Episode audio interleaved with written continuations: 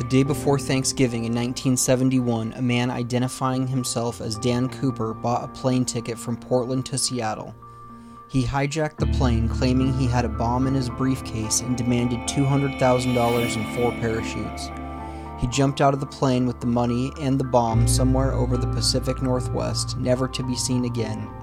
The F B I claims to have investigated over a thousand people, including dozens of deathbed confessions. In two thousand sixteen, forty-five years after the hijacking, the F B I suspended its investigation of the case. While the F B I is no longer looking for D B. Cooper, there is a community of people who are trying to solve the case on their own. Welcome to the Cooper Vortex. In this episode, we're lucky to be joined by Patrick South. Patrick is a very successful entrepreneur, producer, broadcaster, and family man. His YouTube channels, The Adventure Agents and The Axel Show, have hundreds of millions of views. If those don't sound familiar to you, it's probably because these shows are designed for kids and families. Patrick has never claimed to be an authority on D B. Cooper, Norjack, skydiving, the F B I, and he's not even battling it out with the rest of us in the Vortex. I reached out to Patrick because his latest run of The Adventure Agents surrounds the D B. Cooper mystery, and I was actually introduced to it by my ten-year-old daughter. If you listen to the show regularly, you'll know one of the questions I ask often is, why doesn't this case get the attention it deserves? This is where Patrick is doing some of the most valuable work on this case. He and his family are introducing the D B. Cooper mystery to millions and millions of people. Ladies and gentlemen, my good friend, Patrick South. All right, Patrick, when you're at a party and someone comes up to you and says, what do you do for a living? What mm-hmm. is your answer? I try to, with my family, help encourage and inspire other families to get out and adventure together. That's Wait, that is a great answer. Basic, that's like sort of fundamental, um, you know, and we can go deeper than that, you know, but I would say just collectively that's uh, what we do. Our company is called the Familypreneurs, and the idea is entrepreneurship, but with families. Um, and so, uh, and really it's not something that's new, you know, because, you know, the term familypreneur is something that, you know, you, you don't really find anywhere. We coined it, but we have since found other, a few other people who have mentioned it, you know, but if you look at humans historically, evolutionarily, you know, you can see that the family and even other creatures, there is a, um, a familypreneur aspect fundamentally to that. Right. And, uh, um, and so entrepreneurship is associated with taking risk. Families throughout history and prehistorically, taking risk is what gets you um, to a place to where you can survive, right, and thrive. And so some of some of those families and individuals who took risk didn't make it. And very few did. And we are the ancestors of those few uh, familypreneurs. That's the way I sort of see it, because I see the family concept as something that's fundamental to um, to life, I suppose you could say, on this planet. Um, and I think it goes even deeper than that. Um, but uh, anyway, so yeah, that's uh, that's um, that's what we do, and you know, money comes from that. You know, somehow. That's what I'm not exactly good at, you know, is figuring out exactly how to get the money to come from that. But um, yes, that first... is the challenge. Right, right. So when it first started out, it was just like I, we didn't. You know, I worked my job. Sarah did her thing with Axel, and it's like we. She wanted to be an entrepreneur. I wasn't really entrepreneurial, although I was very used to taking risks. Just I wasn't, I, I had no concept of the financial world, you know, really. Um, and so and you were working for a family company, is that correct? Yes, yes. I was working for a construction company, family construction company. I mean, we did other things. Sarah and I threw a paper route for a while together, uh, multiple paper routes, and uh, I I worked for. Uh, she worked for some businesses. I worked for some other businesses. Um, but at the time that we started our entrepreneurial venture, which is um, just to, to give a, a rundown of that, uh, uh, basically uh, online content, specifically on YouTube, video content where we share what our family does to have fun with our kids mainly and to learn and explore the world.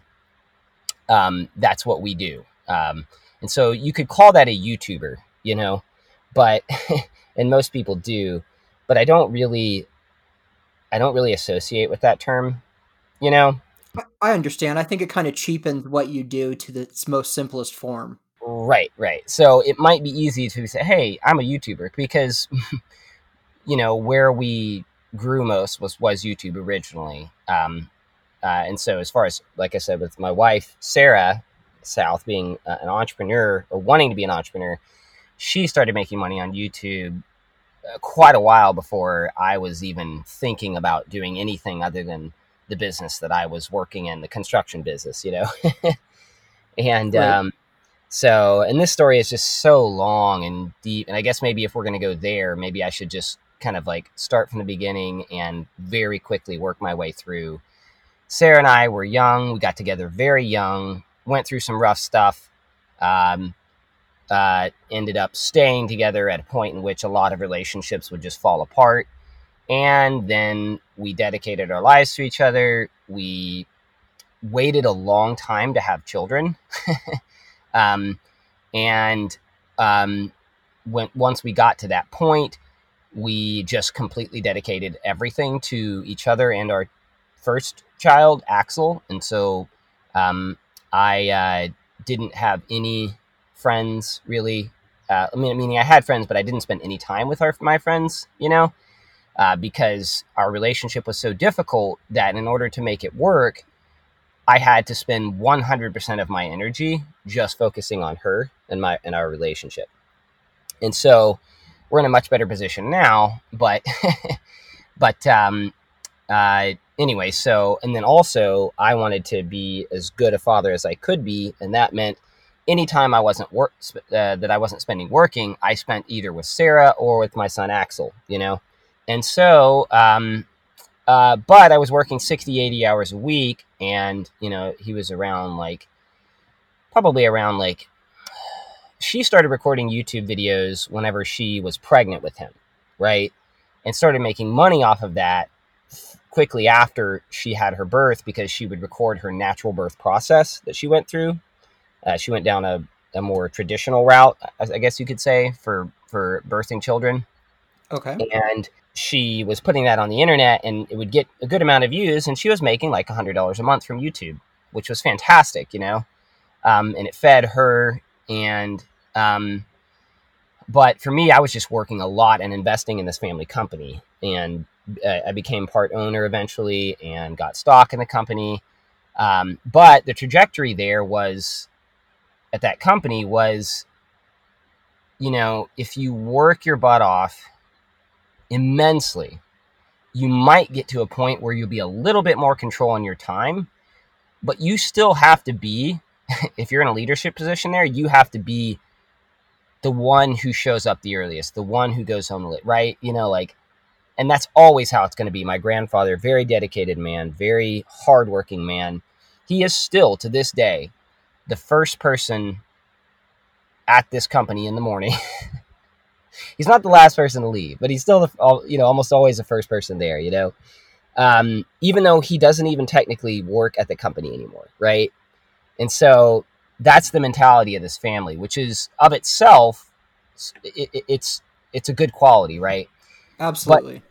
But, but you know, my, my father and my mother's marriage didn't work out. My bro- older brother who worked at the company, his first two marriages didn't work out.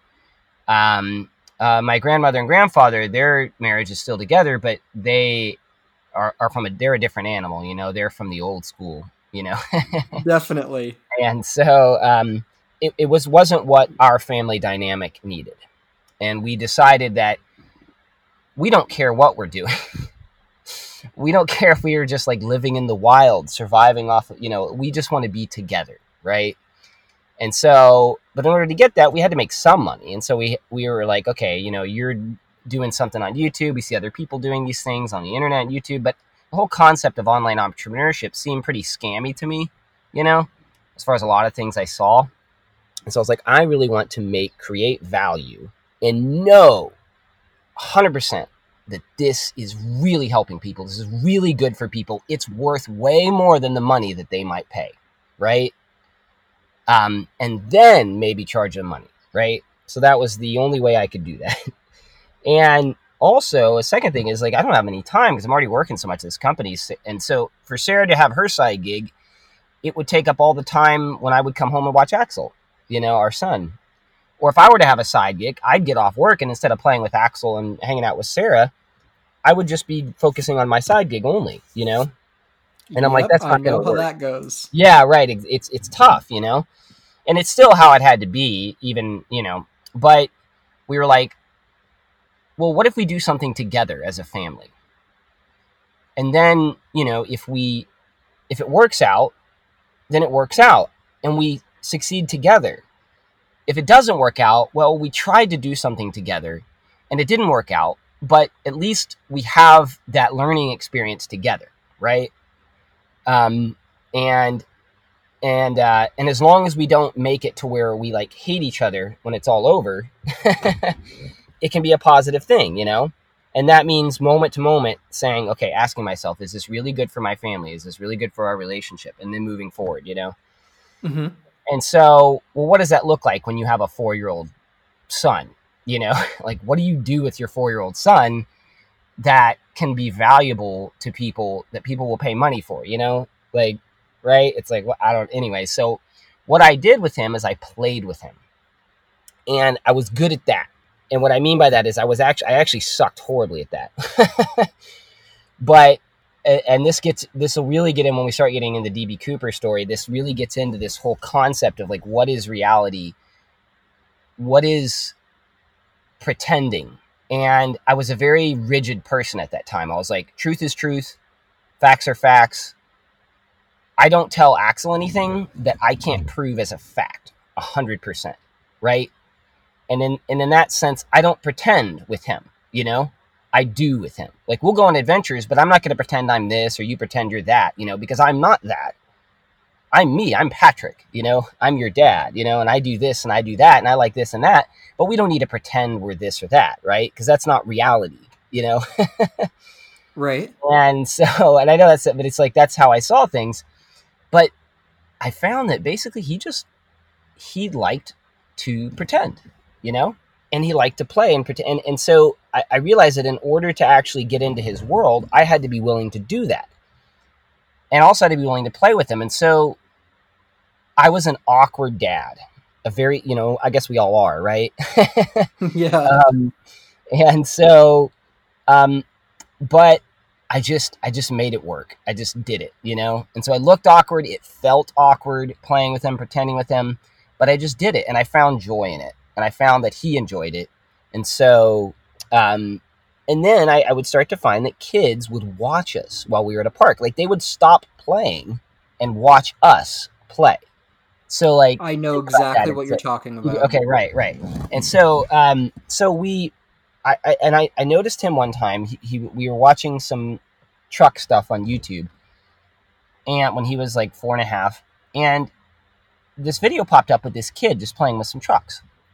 And so he's just playing with his trucks and somebody's recording him, not narrating, not anything. This kid, it's just a really crappy video of this kid and playing with his trucks. And it has like seven million views. And that got me thinking, now, if kids are watching, like, I thought this was crappy, but Axel's watching it. Other kids are watching it. Obviously, I hope it's kids, you know, not adults watching it. Yeah. And so I was like, maybe there's something here. And so when Sarah and I are brainstorming, coming up with ideas, we decided, well, or I, I decided to ask Axel, I'm like, hey, So what if we recorded us playing and going on adventures like we always do and shared it with other kids on YouTube? You know, like that kid did with you, you know, basically by playing with his trucks. And Axel's like, yeah, sure, you know. And so that's how the first kid YouTube thing that we did was born. And my wife had been planning on doing some kid YouTube stuff that was just purely educational, really, or sort of like life learning educational, mm-hmm. um, which is interesting because she's just now starting to actually, we're going to, we're getting into a place where we can, we're actually going to do that with our daughter now, who's uh, four. We started doing it. And um, me and Axel, I was super awkward. You know, you think I'm, I'm already awkward, but now I got this camera pointing at me, you know, and I'm like real awkward now. And so um, we started recording that and we put it on YouTube, and it was super slow. And I don't want to get into too much about the reasons and all that, because I, I know I, I really, we really, um, we're going to get to the D B. Cooper stuff, but it was just difficult at first for me. I was not professional. I was not good at this. I knew how to play though. And so I would like record with this little um, Sony action camera, and I had, I didn't do any thumbnails. I just let YouTube pick them. I, I didn't put any music. I didn't really cut anything. I just kind of like, it was just, this is just us, raw footage of us playing and adventuring. Long story short, we did that for about almost a year.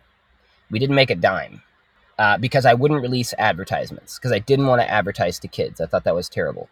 I actually uh, listened to two podcasts that you were on. Um, oh, okay. Learning okay. to Blog. Yeah, with and, Les- Leslie. He's a great guy. Mm-hmm. Yes, good podcast. And what I really liked about that is in the first one, you said the same thing. Like, look, mm-hmm. I don't want to advertise to kids. That's not where I'm going with this. And then in the second one, you had, you had changed your mind by then, and you guys addressed it. And yeah. I really like that. And I think that is where people learn. I mean, we're learning right. from your experience in doing yeah. that. Right. Yeah. So I totally, I, I think, I think I said on that podcast, I'll never release ads. I think I actually made that statement, and I learned a lot from making statements like that. I don't really make statements like that anymore, you know, because I learned that like, no, why are you like, you're literally creating your rigid future reality without actually having experienced it, you know? And so anyway, so yeah. That, okay. So that's interesting that, that, uh, yeah. So we, Um, we just, uh, uh, and Sarah, she, she was really good at doing website stuff. She built her own websites from scratch, like learned how to do that. She is an incredibly intelligent, like just, just an amazing person who spent most of her intelligence, her life juice on raising Axel and our daughter River. But once she applies herself to any other area, she just excels, you know, immensely. She built a website. She built, um, Uh, video hosting. She built the subscription-based deal. We had it all ready to go to have the parents pay, right? We don't want the kids mm-hmm. to pay by watching ads. We want the parents to pay. And then we got pregnant with River. Things were very difficult. We It was actually starting to get some views, and we were like, hey, you know, we could be making some money here, you know? And I think at the time it was like, if we were making money on ads right now, it could be like one fifty to two hundred bucks a month. But that meant a lot to us at the time. And so she's like, listen, Patrick, like, you know, we both believe in the same things, but, you know, it's either you, you got to release ads on here. This is kind of ridiculous religious mindset that you're in here, you know? And so we thought about, we're like, okay, look, either our, the kids are watching other videos with, uh, uh, with ads on it, or they're watching our videos with ads on it. Because nobody else was doing this on YouTube, right? Like anyone who was trying to do to do the kid thing on YouTube, they had ads, you know? Um, right. And so it was like, what are we doing, you know? So released ads. Within a month, we're making a full-time income. And, you know, I always look back and I'm like, I, I just don't believe. It's like D B. Cooper. We'll get into this later. It's like, I don't tell, I just, I don't tell lies. I just... I don't tell, like, I'll just tell partial truths, I guess. Is that what it was? Um, and so I feel like that's what Google was doing. They're like, no, you know, it it doesn't have, you know, it's not directly connected, but it's indirectly connected in a big way, you know, m- meaning the views you get and how they suggest your videos on YouTube based on whether or not you have advertisements on there, you know? um, so, cause Google says, no, we don't, we don't base it on that. And I just don't believe that that is entirely true. Right. Oh yeah. It can't be. Yeah. Right. And so anyways, um, so we're making a full-time income and we're like, wow, this is incredible, you know? And so then it was just like game on, you know? And Sarah, so, so that channel was called The Axel Show. And it was really the Axel and Daddy Show, but for branding purposes, we were like, it's simpler to do The Axel Show. And now we've taken a step back from that. And um, we're really, The Axel Show is out there, you know, it, it'll always be out there. And so I can't like get rid of it, you know? But this whole idea of creating this face for my son, Axel, that he didn't exactly have understand, I suppose you, that'd be the best way to say it, what's going on. It's that whole child star thing, you know, that, that right. there's and can be problematic. How do you do that properly? Yeah. And how do you, and how do, how do you make it to where he can redo it later on? Or it's like, oh no, you're that kid who plays with trucks for the rest of your life, you know, like we all mostly know you as that, you know? And he's like, I'm so much more than that, you know? uh, when I say trucks, it's because that's what we didn't really do toys so much. It's just, he, we just, we just happened to record toys that he played with. And at the time it was trucks, you know? And, but that's what ended up becoming mostly popular. And, uh, but our adventure stuff was popular too. So, uh, just to take a step back, I'm sorry, what we did was record what we did playing every day. So if we're going to the park, we're going to a river, we're just like, hey, this is what we're doing. We're playing at the beach. We got our trucks. We're digging with them. You know, we're pretending like I'm the, one of the trucks and you're one of the other trucks. And it's just, it's, it's, uh, it's what we're doing playing in real life and recording that, putting it up. Um, so anyways, um, uh, uh, fast forward, uh, lots of stuff in between. My wife started her channel called South House T V. It was more of a family vlog thing. That became very successful. Um, and um, I, I liked it. It was very holistic, you know. It showed a deeper look into our family. And fast forward to Adventure Agents, which is what we started doing the D B Cooper series on. And how I discovered you. Right, yeah. Mm-hmm. So the the Adventure Agents is me taking a step back, looking at what we've done and saying, what do we want to do going into the future, right? And what's the next familypreneur step here? And when I looked at what we were doing, that both resonated with, because we had, you know, millions of children every month who tune in, you know, and, and, you know, tens of thousands of families. Um, and when I take a step back and say, okay, how can I, again, like we did before, like how can we create the most value possible um, for these children and families, and at the same time, put our family first, right? Um, and so what I found is that the videos that we really loved doing the best were the adventure videos, where it's just pure adventure. There's no products or very little products involved. It's mostly exploration, um, mainly in nature, natural settings, but anywhere really, you know? Um, and uh, it just, it was something that was fundamental. And like I explained earlier, I think it's family adventure is something that's fundamental to us as a species, to, um, to not just to, uh, I mean, you look at any animal, you know, and where there's any sort of family dynamic, you know, uh, it's, you know, adventure is a means of survival, right? It's not, it's not like a, um, recreational thing, you know? um, and so adventure is still a means of survival for us. It just doesn't look like what it did in the past. But I think it's very deeply important for us to connect with those genetics, you know, like epigenetics activation, you know, because yeah, we especially forget. Especially children. Especially children, yes. You're right, exactly. And families, what that looks like mainly is with families, for me.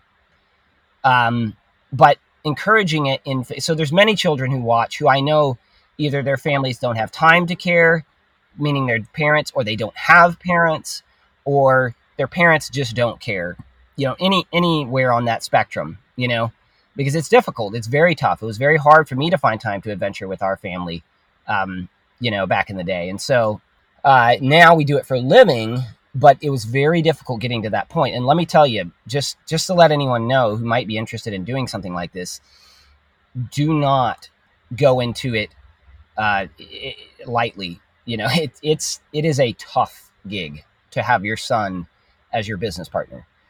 You know, oh, I can imagine. To have your, you know, it's, it's tough enough for family businesses, you know, like general family, like with adults, but to have your five, six, seven, you know, ten year old son or daughter as your business partner, it is very, very difficult to maintain a healthy parent child relationship and have a successful business at the same time. Very, very difficult. So just, I just want to put that out there for anyone who's like, man, they're living the dream. I'm like, it is, it is more difficult than it is fun. I'll put it that way. But I have fun doing difficult things because I learn that that's where where there's dragons, there's gold. And that's a statement I really like to, a, a guy named Jordan Peterson talks about that.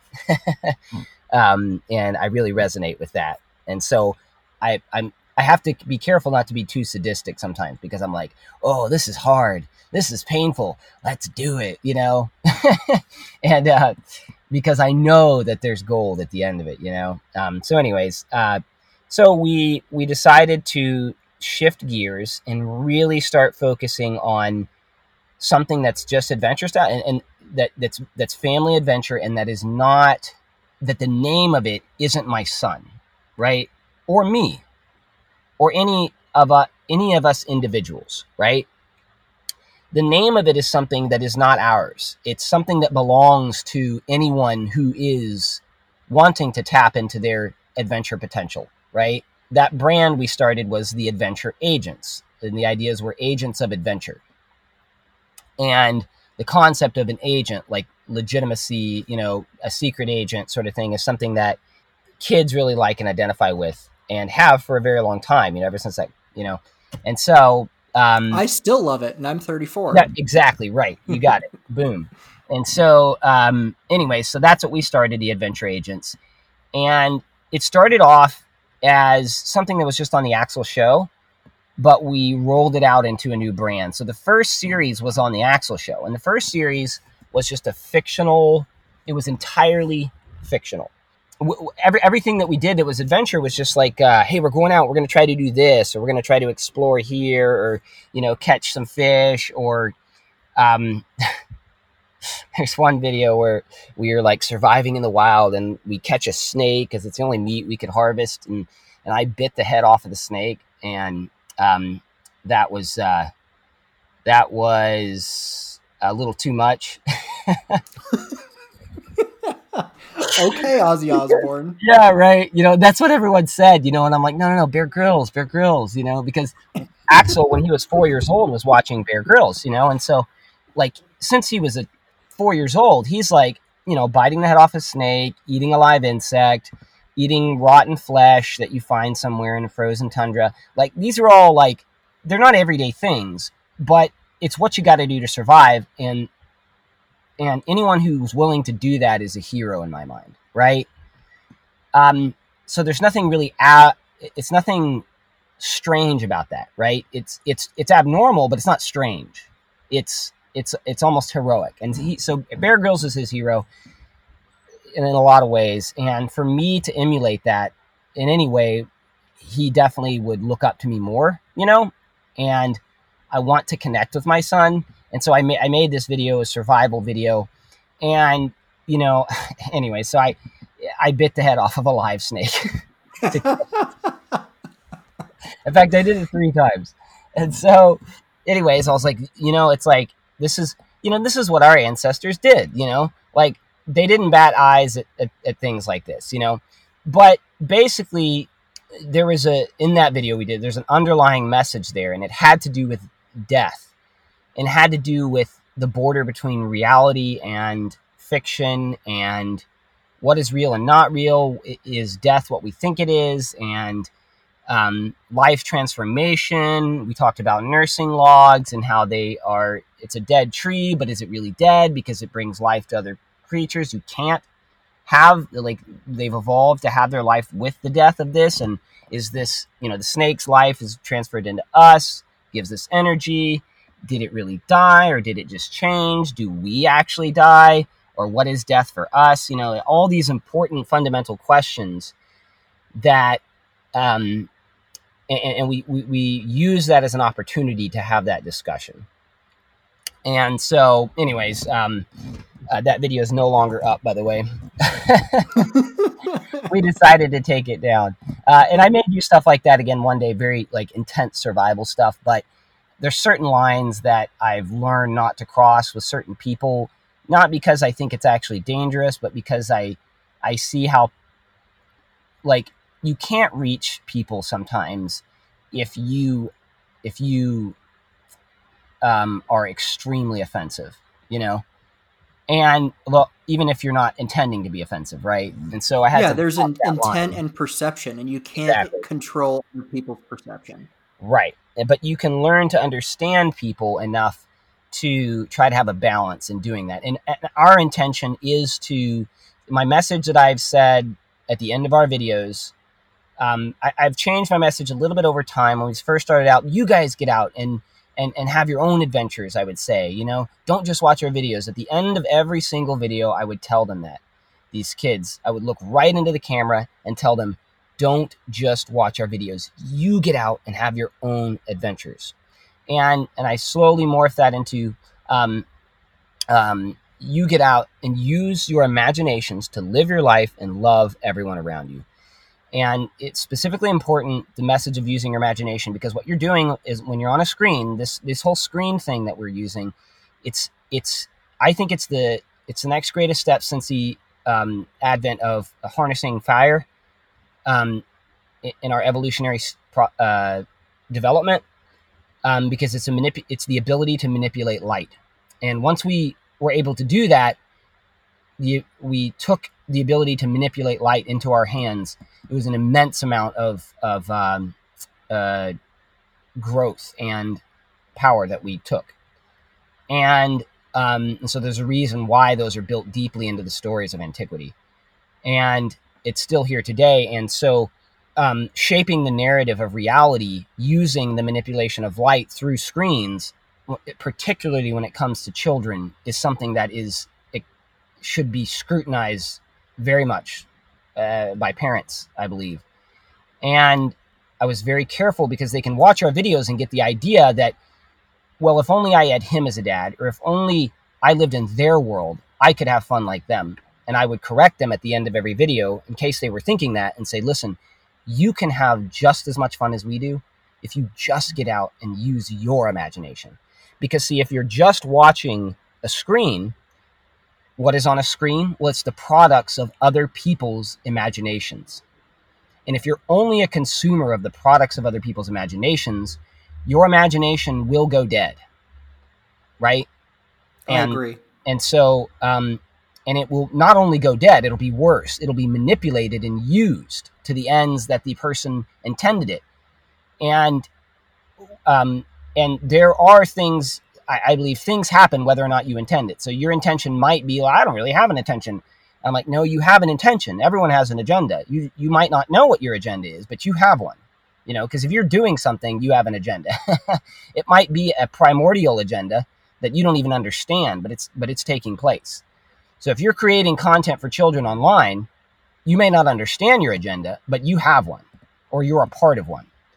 And so if that's just money, you're using your talents to get children's attention to make money. That's an atten- that's an agenda. And my agenda is not to make money, although that is part of my agenda, right? Well, you got to make a living. Exactly, right. You got to make a living. And, and so my intention is to capture the imaginations of children and then give it back to them.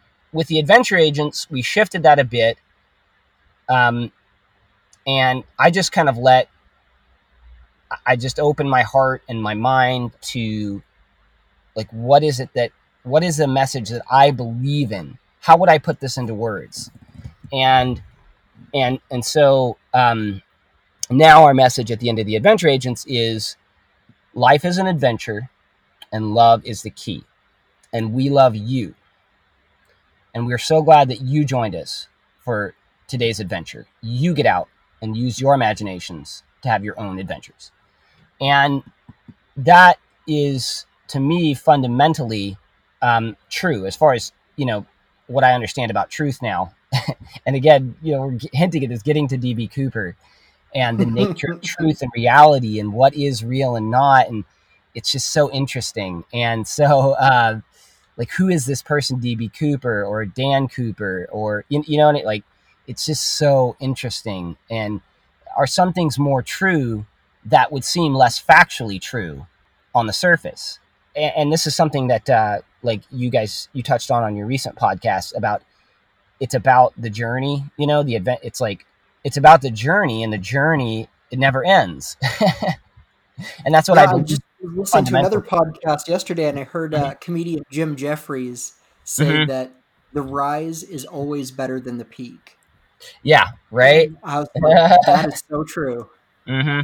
So you're like, man, like I gotta, you get to the peak, you're like, that was great. Let's, let's go down into a valley so we can have another rise, you know?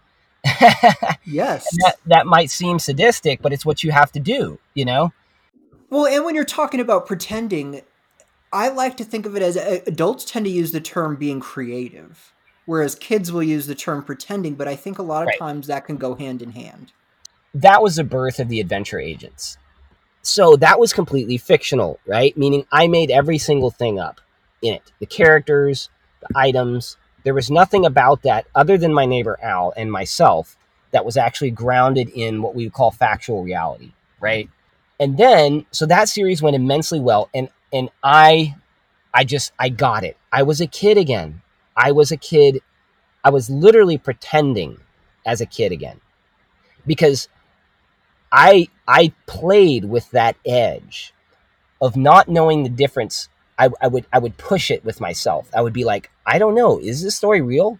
You know, like, did I make this up or is this real? Like, I don't know. You know, I would really push it in my own imagination to where I was out there literally feeling it. I would get goosebumps whenever we would find a clue, even though I put the clue there, you know, like I would just live it. You know, it was so it was so fantastic to be able to live that pretend world with my son. Um, but I still maintained this concern about the betrayal, right? Because Axel and him, they, even to this day, believe. I don't know to what extent they believe, right? Because I can't, I can't ask them those questions. I can't get in their head. I know that Axel might have a little piece of him that's like, I wonder if this is dad, you know? But it's so small, and I think maybe he knows that if he asks me, it'll be game over, right? Because yes. he he knows I'll have to tell him the truth, because he knows I tell him the truth. And and and I have since he was a kid. So I, I don't know. Even communicating him thing, things that I believe about, things that are beyond this physical reality, that I believe are beyond this physical reality, I always communicate it to him. Once we go beyond something you can feel, touch, smell, see, hear, once we go beyond that, I make it very clear to him that this is what I believe, not what you have to believe or what you should believe. And you have to make your own decisions as to what you believe. I've always, ever since he was three, four, and we were able to communicate about these things, I was very clear about that with him. And so I started looking into other things. I'm like, okay, so I started looking up on Google, like unsolved mysteries of the Pacific Northwest, myths and legends of the Pacific Northwest, you know, and ghost towns and things. And and then, obviously, I stumbled upon D B. Cooper. And it came up as a suggestion, but I just thought, oh, I know that's some sort of like unsolved thing, but it's not something that like I didn't understand that it really had to do with here. So it took me a couple days of research to actually end up clicking on one of those D B. Cooper videos or articles, you know? Mm-hmm. And then, oh boy. Once I saw Ariel Washington and I saw like, they, I was like, whole, like, pardon my language, holy shit, this is so cool. This is right here in our backyard, you know? And man, like my mind just started racing. And I just, you know, for the next two days, I just devoured documentaries and, and articles and, and, uh, could not stop. I went down, as your, your podcast is appropriate, called the, the, the Cooper Vortex, you know, uh, it sucked me down hard. And I had to, I had to ground myself, because I was like, you know, like, like I explained before, this whole ta- time, like our mission is to encourage and inspire families to adventure. And personally, I just wanted to just bathe in this for a month, you know? And so D B Cooper was an obvious choice. And boy, when I started really getting into the psychology of this individual, whoever they were, and into thinking about them and their intentions and what they did and what people, how people described him, oh boy, it was just super interesting to me, you know? Um, and so, so now we're into, and so I was like, this is it. We are doing D B Cooper. But when I saw the passion of these people like yourself who are trying to dig into this story and solve this case, I, I really wanted to, just like with the indigenous people here, you know, I wanted to respect them. I wanted to make sure that I didn't do something that, that they could be like, this is rude, you know? And so I wanted to sort of create a historical fiction again, but make it very clear that there may be aspects of fact and, and truth, you know, when it comes to like, you know, factual truth, I guess you could say scientific truth that we're, that we're delving into here when it comes to the case. But anything I find, any clue or any physical object or note, right? It will be very clear to anyone who's actually deeply involved in following this case and trying to solve it, that this is not an actual clue, right? This is not an actual item that you could use as a, uh, as a, a proof of solving the case, right? And so I tried to make very sure that I did that. Oh, and one other thing is, in these mysteries, I found it's a very neat way for me to meet really cool people. And I found that this whole sense of story, you, when you find the right person, they just fall right into it. And yes, I, I yeah, so I would pay people to try to be involved. But what I found is the people that would do it for free, you know, they're the best. They're just the best. Because, and I would end up paying, I would make them take money, you know, because we make money on this, you know, and I don't, I don't, I don't want people to, and, and they can see my heart and how passionate I am about this. And that can suck them in to do things for free, you know, naturally. And if they have a misunderstanding about, oh, no, no, no. Like the first thing I do is provide for my family. Believe you me, you know what I mean? So don't be, conv- I'm making money on this, you know, it might not be a lot of money, but it's enough for me to give you twenty bucks. You know, it's enough for me to give you a hundred bucks if you're really helping me out here, you know?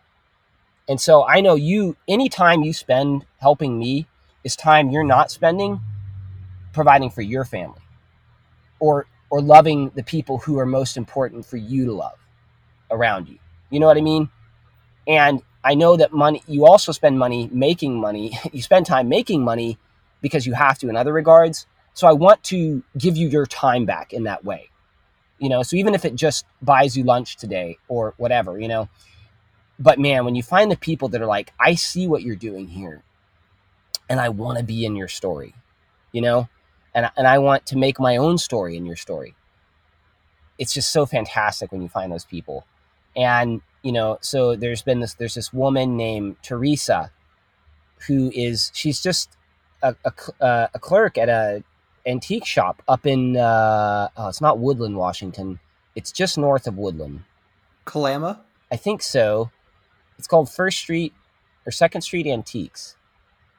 Uh, anyways, it, she she's just a fantastic uh, woman, and she, I went in there and I'm like looking all like I, you know, people think I'm crazy, but but see, I know they do. You know, when I'm when I'm in my when I'm trying to tell my story, And when I, when I'm going out researching, I'm walking around, I'm looking for items. I go to antique stores, I go to secondhand shops and look for things that are like, this is a cool looking clue. You know, this is an artifact. The way I imagine Forrest Fenn looks whenever he's, you know, what they were talking about when it comes to story, you know, it's like forgeries, you know, he's like, mm-hmm. what's the difference? If you believe this is something, what does it matter what it actually is scientifically? Right. You know? Yeah, it gets back to that what is reality. Right. And that's the point of using your imagination to me, is that you're pretending over and over again, and it's but you're pretend it's like it's a form of science. You're pretending like what is what is a hypothesis? It's a pretend fact, right? You know, what is science? It's it's having it's caring about something enough to start Come up, coming up with hypothesis based on what you experience, you know, and then taking that hypothesis and weighing against, against other hypotheses. You're pretending. Science is a pretend action. It's it's like, holy, like once I realize, it's like D B. Cooper, to me, um, this character, this person, and we get into this in the, it won't, So I created this, uh, I'll take a step back. So we, we create, I started creating a borderline between fact and fiction. When I say that, I just mean what most people, even though pe- most people don't really agree on the facts here, but what we can say, okay, that happened, right? Like someone found money, right? We're not going to argue about that. Now we might argue about like what it is exactly that that means, you know, What what what it is that was behind that? Who put the money there? If it came there accidentally, if somebody put it, who did it? Who put it there? If it, you know, all these things we might, but you know, there's certain things that we can just say, let's move on. It's not helpful for us to argue about these things, right? Whether or not the money was actually found by a kid, it, there's a certain point at which it becomes not helpful for us to argue about those things, and that has to do with love to me, you know. Is finding something that we can both stand firm on and take a step in a certain direction together, you know? And it's a dance. It's it's really interesting. And so I, so I started, you know, dancing that line between what most people would say, yeah, this is a firm step, and mm, this is a this is getting into, you know, you know, uh, imaginary waters here. But we have to do that in science to actually learn, you know, we have to create hypotheses, even if they're imaginary hypotheses, you know, even if they sound absurd, even to yourself, you know, and, and in doing that, we, we started learning about this person, D B. Cooper, or at least what we thought we knew about this person. Right. And man, the more I started looking into it, the more I found that like, there's a D B. Cooper in all of us, you know, and whoever this was, they did something, something that was very risky. And it was not only risky for them, but it was risky for other people. And you and I had this discussion on the phone earlier, but it's like, you know, so, um, and everyone watching this podcast or listening to this knows, I would say, at least the basic story. So maybe I don't have to rehash that, but just fundamentally think about, you're doing something that any number of things can go wrong whenever he's doing this, you know, whether or not he had an actual bomb, if it accidentally went off, or it was a fake bomb, but like authorities go to some extreme because they think something crazy might happen, you know? And so, oh, yeah, they... I mean, when he starts this, there's really only three outcomes. You're going to mm-hmm. go to jail, right? You're going to die, mm-hmm. or you're going to get away with it. Right. And going to jail and dying, the odds are way higher. Right. Than, than getting away with it. So he's yeah. got to know that going right. into it. Mm-hmm. Yeah. And like you talk about, is he the kind of person that can remain calm? Because see, we view it as that. But I mean, there are people, you know, who are just so confident. They're just so like, I mean, yeah, the chance of me going to jail is high, but I live my life constantly at risk. And I'm not in jail right now, and I'm not dead. And so for someone living in that kind of world, doing something like this might not actually seem as risky as it is to most other people, right? Yeah, that's um, a good point. And and so what? And, and you you you talking with the two women in the past about the type of person that Forrest is. If you're confident in your ability to talk your way out of things so much, you understand how people work on a fundamental level psychologically that a lot of other people don't understand. They don't even understand how they work psychologically. Like, so the guy, the people that he talked out of bringing him to jail when it came to forgeries might have walked out of that situation being like, wait, what the hell just happened? You know, like, I don't even know what just happened, but I'm walking away and I'm not bringing him to jail. I did not expect that. But it's like, it's too late. It's not like they can go back and be like, wait a minute, wait a minute, you talked me out of this. You know, no, now you look like a moron, so you're not going to do that. You know, like, right? They're having that realization in the car when they're driving away. Yeah, yeah, exactly. Oh, it's like, he swindled me. What just happened? Yeah, or, or yeah, either he swindled me or I don't even know what just happened. What is reality? Like, now they're questioning their own reality. Like, all the people that I sent to jail before, I wonder if I actually should have done that. You know, right? You know, like, it makes you question reality. And, and and that's what we're talking about. You know, that's what I'm talking about. I'm talking about this, uh, what we're doing on the Adventure Agents. And, and so, you know, this person, D B. Cooper, who, buddy, like, when I talk about how I question myself, like, like I talk about, like, I've hurt people in the past. I've betrayed myself in the past. And I think if we all look back really hard and really connect to our hearts and other, you know, we'll find that we have betrayed ourselves in the past in a more deep way than even anyone else has betrayed us. And we've all hurt other people in the past in ways that we never thought we would, you know? And we did that. And in doing so, we took a risk, whether we were conscious of it or not. Understanding D B. Cooper, we to understand D B. Cooper, we have to understand our own selves, you know? And because if you look at what happened, it, it's a very interesting story. And you and I talked about this earlier about how if you really took a scientific approach to this and look at what actually came of this action he took by hijacking a plane, you know, stealing this money, jump, jumping out of a parachute, making sure he was never found, if that's what actually happened, if he didn't just randomly, you know, you know, fall in a river and get swept away and nobody ever found any evidence, you know. If you actually plan something like that out, meaning what he planned out was to create this inspirational hero-villain mix, and he succeeded in doing it without actually hurting anyone. And when I say that, I mean, how do you... how do you determine what hurting is, you know? And so I guess you could say maybe someone like Tina Mucklow, there's some psychological, emotional effect that this whole situation had on her, right? Certainly. There's stress. There's the people who are on the plane who, who maybe thought, um, although they kept it pretty calm, I think, right? Uh, yeah, no tell. one on the plane knew they were being hijacked until right, right. they were off the plane. Right. And so for them, it's like, oh, wow, dodge that bullet. That's a cool story. You know, what's what's bad about that? You know, I mean, this is life. When it comes to affecting reality, if if you're someone like this person, this individual, so we'll agree that this individual was an individual. It wasn't a fictional character that Tina made up and all these people made up on this plane, right?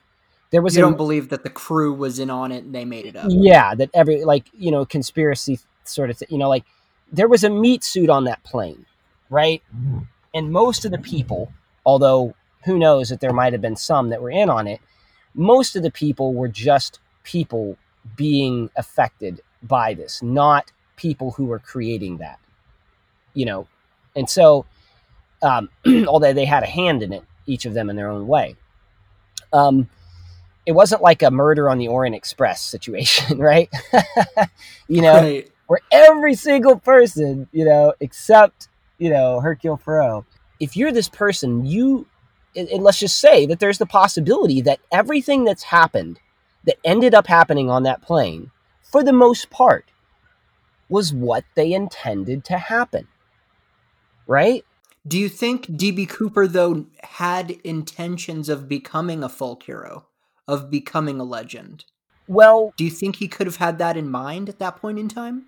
Well, that's what I'm saying. Like, whenever I created this story that I did, um, for, for both D B. Cooper and the Maui Hook and, and the estate, like, there were so many things that I didn't necessarily, specific things that I didn't intend. But what it is exactly that I set out to do, I look back and I'm like, yeah, in my heart, in my spirit, I would say, which is like the collection of everything that I am in this physical reality, that happened and more. And there's just so much about this character when we when we hear about how he was a gentleman and about how they, you know, he tried to give Tina some money and how he, um, there, there's just specific things that you're like, he obviously cared about his image and the way people perceived him. He wasn't just trying to get some money. And so I certainly, I certainly have to say that it's, it's a potential that this is all about story, or mostly about story, and that we do things like I, I, ta- I allow my son to take risk, to live life. And I do things that I know I'm putting my son at risk. But, and we all make those decisions as parents, but we weigh a lot how important that is, you know, to do that, to just get people to actually live, you know, because what is life, right? And what is what is the definition of a good lived life here in this time-space meat suit, right? And so I suppose that someone like this, like the the the meat suit behind this character, Dan Cooper, not D B. Cooper, because I mean, and it maybe maybe he had something to do with the D B. Cooper, although I I don't think that's likely. It certainly was Dan Cooper. I think I really think that story was was a part of it. And I'm not sure how, like, planned the story was, but I know it was there. I just, I see too much evidence. I, and, I agree with you. I think there was a story behind it because he, I really do believe he chose the name Dan Cooper based on the comic book. The comic. Okay, right, right. Mm-hmm. It's, it's mean, too I, much of a coincidence, I suppose. Yes. Right. Yeah, that that if I, you're going to use a fake I, name, you could use anyone. You could right. be Bill Johnson. Mm-hmm. You know, you could be whatever name you want. There's an infinite number of men's names. Mm-hmm. Yeah, yeah, but and, and he wanted people to know that he intentionally chose that to give the story more validity. I I I I, I see that to me, you know. Not not just he picked it because it was something he cared about, meaning like he grew up reading the comics or he thought it would be neat to make a connection there. He wanted people to live a real life story. The people who are investigating, the people who will see this in the future. And that's what I want for Axel. I want him to see that life is so much more than just what I raised him originally, teaching him. There's there's so much more to it than that. And I can't just tell him that because it's too late. I already got my fact clause into his brain when he was four years old, you know? And and that wasn't what I was trying to do, but it's how I see it now.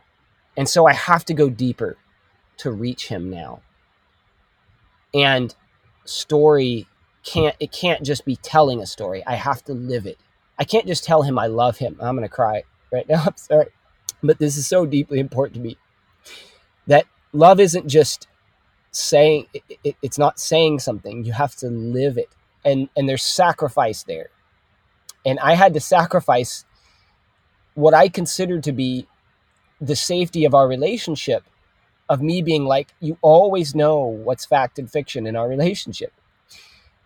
And it's been a hard sacrifice. And I'm in a, I'm right now, I'm hiding in my truck telling the story because all of the clues, everything, once he comes upon the information that would be a cipher to the code that I've been talking to him in, what happens in his mind, I'm concerned and have always been concerned will look like extreme betrayal. Did you believe in Santa Claus when you were a kid? No. I did. Like, you did, okay. And I found out that I had some doubts. So I was probably nine or ten years old. Mm-hmm. I was in the second grade. Second or third grade, yeah. And I, I had some doubts that Santa Claus was real, mm-hmm. but I, I could never get any confirmation or anything. And this is, you know, the internet maybe existed, but I certainly had no access to it. Right. And I was watching pop-up videos on V H one, mm-hmm. and it was just what was on T V. Right. And there was like a Christmas version or something like that. And there was one that popped up that said, "Oh yeah, and speaking of Santa, if any kids are watching, don't look." And I looked around to yeah. see if anyone was watching because I, oh my God, I'm going to be in on some secret information right now. Yeah, that's the thing you say to kids to get them to look. Yeah, and it's like the next pop-up on the some Christmas music video was "Santa is not real." And I remember thinking, I knew it. I knew it. Huh. And then because I had a younger sister, then it became like I'm in on the secret with the grown-ups. Right. So you did I, not. I never felt betrayed at all. Right.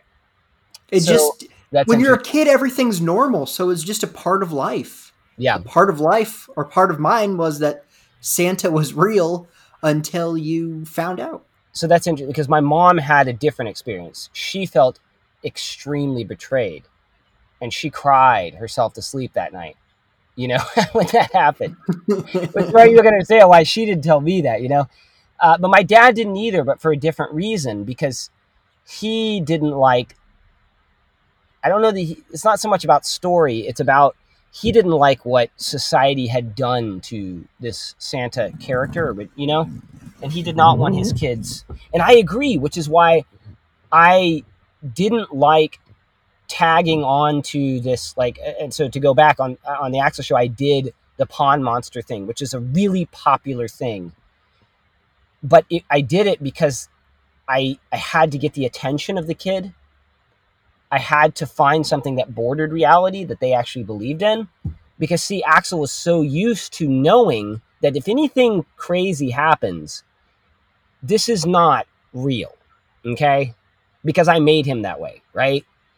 But if his friend believes it's real so severely, then maybe he will too.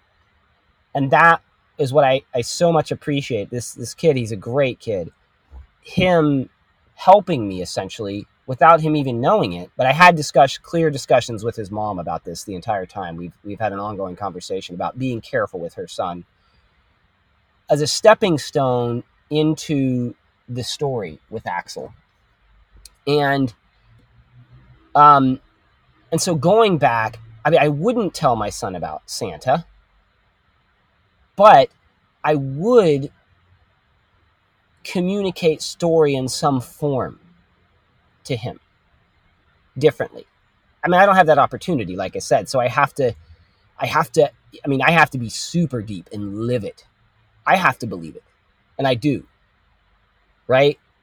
I do believe that my imagination is so powerful that I can convince myself of things, and I have in the past. And oh, I think we've all done that. We do, and I think we are still doing it, you know? I think what's going on with this whole coronavirus thing is a very good example of that, in, in seeing people's different perspectives. There's what you think you know about D B. Cooper, depending on what that is. So it's bad or good, you know? So there's... There's the good D B. Cooper, and then there's the bad D B. Cooper, and then there is the individual D B. Cooper. And that is not, that's the third, right? That's the three. That's what I think we should be striving to to really actually see, you know, not let ourselves be pulled in any two directions, you know? Um, and so I just, and that's why loving your enemy, it's, you can either hate your enemy or love them.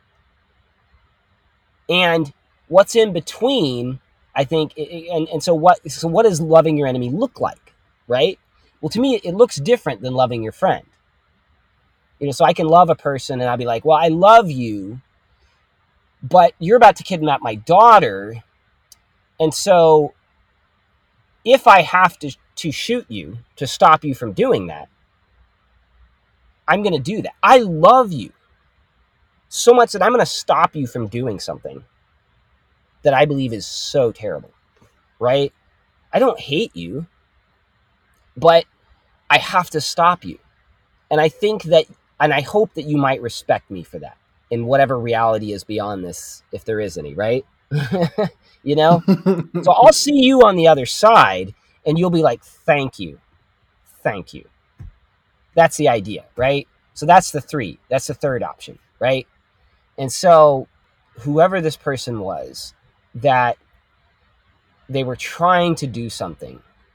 And I don't think that we can just say that that was bad. And I think that's an important lesson to learn. And I find it so interesting that whenever you were having this discussion with the two ladies before about something that Forrest said, and that, like, basically, is there a place in history for bad men, essentially, or men who have done bad things, you know? And mm-hmm. I think that's what's so fundamentally important that I really resonate with, with the Christian narrative. When I say Christian, I, I, I hate using words like that because it's something that was made up later. It's not, it's just with this narrative of all have sinned, right? Judge not lest ye be judged, right?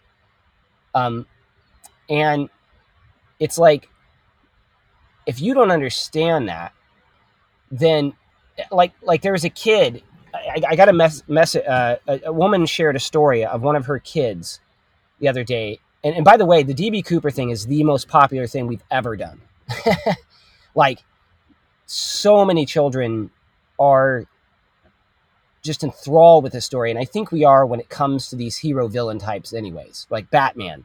Batman's a good example, you know? You know, I would say that D B Cooper is is like Batman. It's like a real life Batman, except they're a little bit more on the dark side, right? Um, That's a good, really good comparison, actually, because if you look at what Batman's doing, it's all illegal. Right, um, exactly. In but, the sense of the word. Really actually point to it and say what they're doing is selfish. And I would say no. And the same thing with this D B, with this Dan Cooper, whoever's behind, the meat suit behind it. Can you say that what they were doing was selfish? You know, and, and that the original F B I agent, the old gentleman, was like, he's nothing but a common crook criminal. I think that's something along the lines of what he said. And we talked about this, you know, before. And it's like, to me, that's that's the one, right? Or the two. And so, and I'm like, it's not that simple. And I think that the that the story is, it's not the, the it's not just that it's not that simple with Dan Cooper. It's not that simple with everyone. And so you can't just dismiss Dan Cooper. You can't dismiss the person behind him. And I think he wanted that. He wanted to show us that. It's almost like he wanted us to show, hey, look, look, you think it's easy to judge me. Try to solve this case. Try to find the bad in this case, right? Because hopefully this will help you people to understand it's not so black and white. And imagining someone like Forrest Fenn, who especially, like, everyone might think, it's like, how do you try to make your mark on the world if you're someone who has done some things that that are, like, inside yourself, you're like, I'm kind of a jaded person, you know? Like, I've done some things, I look back and I'm like, the, like, I'm, I'm jaded. But see, the government made me do that, right? The, the establishment made me do that. Especially, like, if you were in a, a the C I A or, you know, because, like, the C I A, I'm sure many of those agents, they look back and be like, ooh, man, like, we felt like we were justified in doing what we were doing at the time. But looking back, I feel like I was tricked into doing something that I felt like was morally objective, you know? Or oh, I'm sure that. There's a lot of that. Right. And so imagining someone like someone who is a real, like, if you're extremely talented and you're in a war like the Vietnam War, they probably used you to do a lot of bad stuff. You know what I mean? Stuff that oh, people yeah. look back on and they're like, you know, it's easy for us to now look at and say, that was horrible. I can't believe that you went along with that mission. You know, I can't believe you did that. And yet at the time, if they were in that place, what would you have done? Really? You know, how do you tell your story if you're that kind of person, you know? And to me, I feel like, like, like I just have a grudge, right? It's almost like I have a grudge against the fact that I exist, potentially, right? Or, or I'm sorry, or maybe, you know, depending on, because I don't know this person, you know, or I have a grudge against uh, the authority at large in general. And I wanted to do something that inspired good, common people. And when I say that, I just mean just the, just the common person, while at the same time stuck it to to the establishment and said, and, and did it in a way that you can't really say. Because see, if you're dancing that line, you got to be careful, because what if he actually killed an innocent person, right? Yeah, then this then is the a whole, whole different thing story. Falls apart. Exactly. But maybe he was so sure he wouldn't, that had we been in his position, we'd have been like, and we saw what come of it, we'd have been like, I can't make this decision. Meaning, I, it's not so easy for me to be like, just don't get on that plane. You know, just don't open that briefcase and give him that note. Just call it off, you know? It may not be so easy for us to look at all the good that's come from this and say, you still shouldn't have done that, you know? Because, like I said, we take risk all the time, you know? And it might be easy to point back at a family. Like, I know a family who they, they hiked the Appalachian Trail with their, like, they had a lot of, like, seven kids. And, man, they put their kids through some rough stuff together as a family. And they have this T-shirt that they have. They're called Fight for Together. And their T-shirt says safety second. And, you know, all their kids, I know, because they made it through alive, and they already say this, I'm pretty sure most of them, and they already do, because they allow their kids to, like, talk freely on their YouTube channel and podcast. They're like, I'm so much better off now because of that, you know, like, that was difficult, but I, I know that I can do anything, pretty much. Imagine the confidence that that gives you, you know? And so, I, like, dancing that line, I, I don't know. And that's the line I'm dancing right now, but I'm risking it because, see, my son might, there is a chance that he will feel betrayed, and that will decimate our relationship. And from your perspective, because of how you experienced with Santa, you know, that's not necessarily the case. But see, I know with Axel, I've had certain things happen in other circumstances that tell me he might really feel betrayed here. But D B. Cooper is real. Yes. Well, Dan, the meat suit behind Dan Cooper is real, but we don't know what's happened, you know, and it's like, we don't know what part is his story he intended or what part was just made up. And this is how myths work, you know, we know this. And so when it comes to Axel and this, it's such, I identify with him so much potentially. And this is just a person I'm imagining his intention, right? But I feel, because of the evidence that I see in following the case, so much that he had a, a, a much bigger intention, that I identify with him deeply, I feel like. And and again, this is all pretend, because I don't know, right? This is all like science, you know, it's it's a hypothesis. But based on the evidence, for me, the hypothesis is very clear. We all have this D B. Cooper in us. You know, and and I, and I haven't even gotten to the, something that's just, there's things that happen while I'm doing this. Stuff happens and I'm like, oh my God, is this real? Like, did I just create a reality that started? It's like, am I doing this or is this doing me? You know, whenever I'm telling the story, you know, w- with the kids. And so it's just so interesting that I plan on eventually telling Axel, but I want to control that narrative. I began the narrative. I must make sure that I finish telling my part of the story in the way that I deep down inside want to tell it, because I love him and I want him to know that. That is what's most important. But I don't know exactly what that looks like. And there's this artist, this song artist that, and it's almost like D B. Cooper is in the same place. And, and, and this whole Forrest Fenn thing, oh man, I, I can't tell you how my mind was blown by listening to your podcast last night with these two ladies having to do with connecting D B. Cooper and Forrest Fenn. And let me explain why. And I think you might feel it too. You might feel that like, whoa.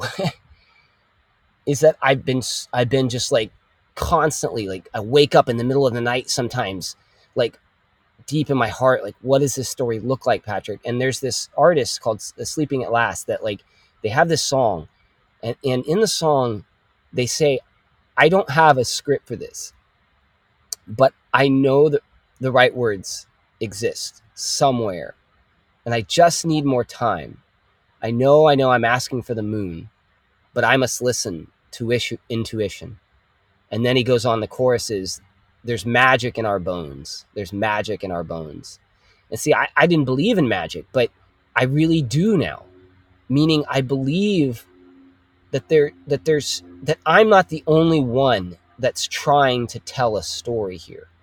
And I'm not the only one who loves my son or myself or the people around me. There's something else going on there. And there's just little clues that happen to that, people mainly. And you're a part of that. And those women are a part of that. And Forrest is a part of that. And so I've been like, how does this work out? How does this story unfold? And it's not just my story, see. See, I want to tell my part of the story, but it's not my story, right? It, it, it's all of our stories. And so it's not just the story of D B. Cooper, it's a story of all of us. We all want to make our mark and tell our story. And in order to do that, we have to take risks, and those risks involve people around us that we love and relationships. And so to think that D B. Cooper, this Dan, this meat suit behind it, was a, was a sociopath potentially, or or some selfish person who just wanted money, I just don't see the evidence pointing to just that, right? I'm taking a risk with this and with my relationship with my son, which is the most important thing to me, along with my wife. And my wife and I, our relationship is, is, is important, but only in respect to how our relationship together pertains to our relationship collectively as a married couple with our son. And so he, I have to communicate my heart to him and tell my story to him so that he can use it to shape his own story. And I don't want that to just happen by chance. I don't just want him to stumble upon the the, the cipher without me being able to tell it. I, I, I want to, it to happen intentionally. I want our relationship to evolve intentionally. I believe evolution works intentionally. And so I've been just deep, deep in, I would call it prayer, essentially, when it comes to this, trying to to work out the right words exist somewhere. And I don't plan my videos, right? Just like that artist said with this song, I, I don't have a script for this. My videos aren't scripted. I plan things out, but then when I get in, I just... I just I just let myself fall into it. And that's hard for someone like me because I'm a very religious person in that way, meaning facts are facts, that kind of thing, you know? And so mm-hmm. I, I just, I, I'm I'm always in the story. I never leave the story. I never leave the story. The story is more real to me than the rea- than the physical reality, meaning how our stories converge. I've been just in deep thought. And, and like I said, prayer, meditation about what exact, what is this story, you know, and how do I tell my part of it? And Forrest Fenn, the treasure there, I found very interesting. I found him, what I kn- have known about him previously to be very, before listening to your podcast, you know, and over the past like six months, I've decided that it is time to take that step. Because I've learned to live the story myself. I now feel comfortable and confident in revealing to my son that I have been telling him a story in real life. But it's a story that I believe too. And the reason I've been telling him that story is because I've been preparing him for something big. But it's got to be something big. And that something is, for the past six months, I've had it in my heart, that something is going to be searching for Forrest Fenn's treasure. And so for the past six months, I've been pondering over and over in my heart how I was going to tell that story, my part of that story, right? Because like I said, the Adventure Agents, it's not us. We are not the Adventure Agents. Everyone is the Adventure Agents. Everyone who chooses to adventure, you are an Adventure Agent. This isn't my story. It's I just have my part that I tell in that story and play in that story. And that story becomes reality. And it becomes more real than the actual physical molecules as interpreted by science that you can view. Just like with D B Cooper and how the story has become more real than if you were to just observe exactly what took place. Like, like you were able to be somehow a fly on the wall. There's so much more to it than that. And it's so oh, yeah. obvious. The whole Cooper thing happened in five hours. I've already done forty on the podcast. Right. Yeah, exactly. There's just, and I think each individual has an infinite amount of potential story in them. You, me, there's infinite potential story. I could not tell your story in any stretch of time and space. And that's that's what the na- that's what the nature of consciousness is. That's an aspect of the nature of consciousness to me. What are we? Are, am I my finger? Am I my which cell? You know, like what, what is it that is me? You know, if you lose your finger, are you less you? You know, like what, what it, you know, and, and to me, we are more than just our bodies. We are our story. That's a big part of us. And so Forrest Fenn's treasure is what I decided what we have been training for, because we have been training for something big as agents. And, and so if you don't know, um, in the story originally, there's this character called the Game Master. And it's something that was actually um, started by someone else on YouTube. I tagged on to it, but it goes deeper than that. The Game Master is something that it's pretty old. It's an old concept um, as far as technology is concerned. But and there's many different things like Dungeons and Dragons. There's a Game Master. Um, And uh, uh, if you're the creator of a video game, you, you're referred to in some circles as the Game Master, because the Game Master is the punt, the one who decides the rules of the game. And my son and his and his son and all these kids who were watching, they've all been a part of a game. And I am the master of that game. I have been the master of that game. But the point is to help train them to be the, their own game masters, for them to become the masters of their game. There's this part, and, and I re- reference um, New Testament and, you know, the Bible and things like that, because that's such a deep part of me. Um, and I can't get away from that. You know, like I said, I've distanced myself and gone back and like find truth and re- good stuff there. But there's this part where I like to say somebody said that Jesus said at the, at the Last Supper, where Jesus tells his disciples, he says, "No longer are you my disciples. Now you are my friends." And that's so important to me. Um, this concept that any leadership role is something that the, the intention isn't to enslave, right? It's, it's to give you more freedom. And so our role as parents aren't to shape our kids to what we want them to be, but to help them to be shaped the way in which we hope that they will, both them and everyone around them, will have the most best life possible.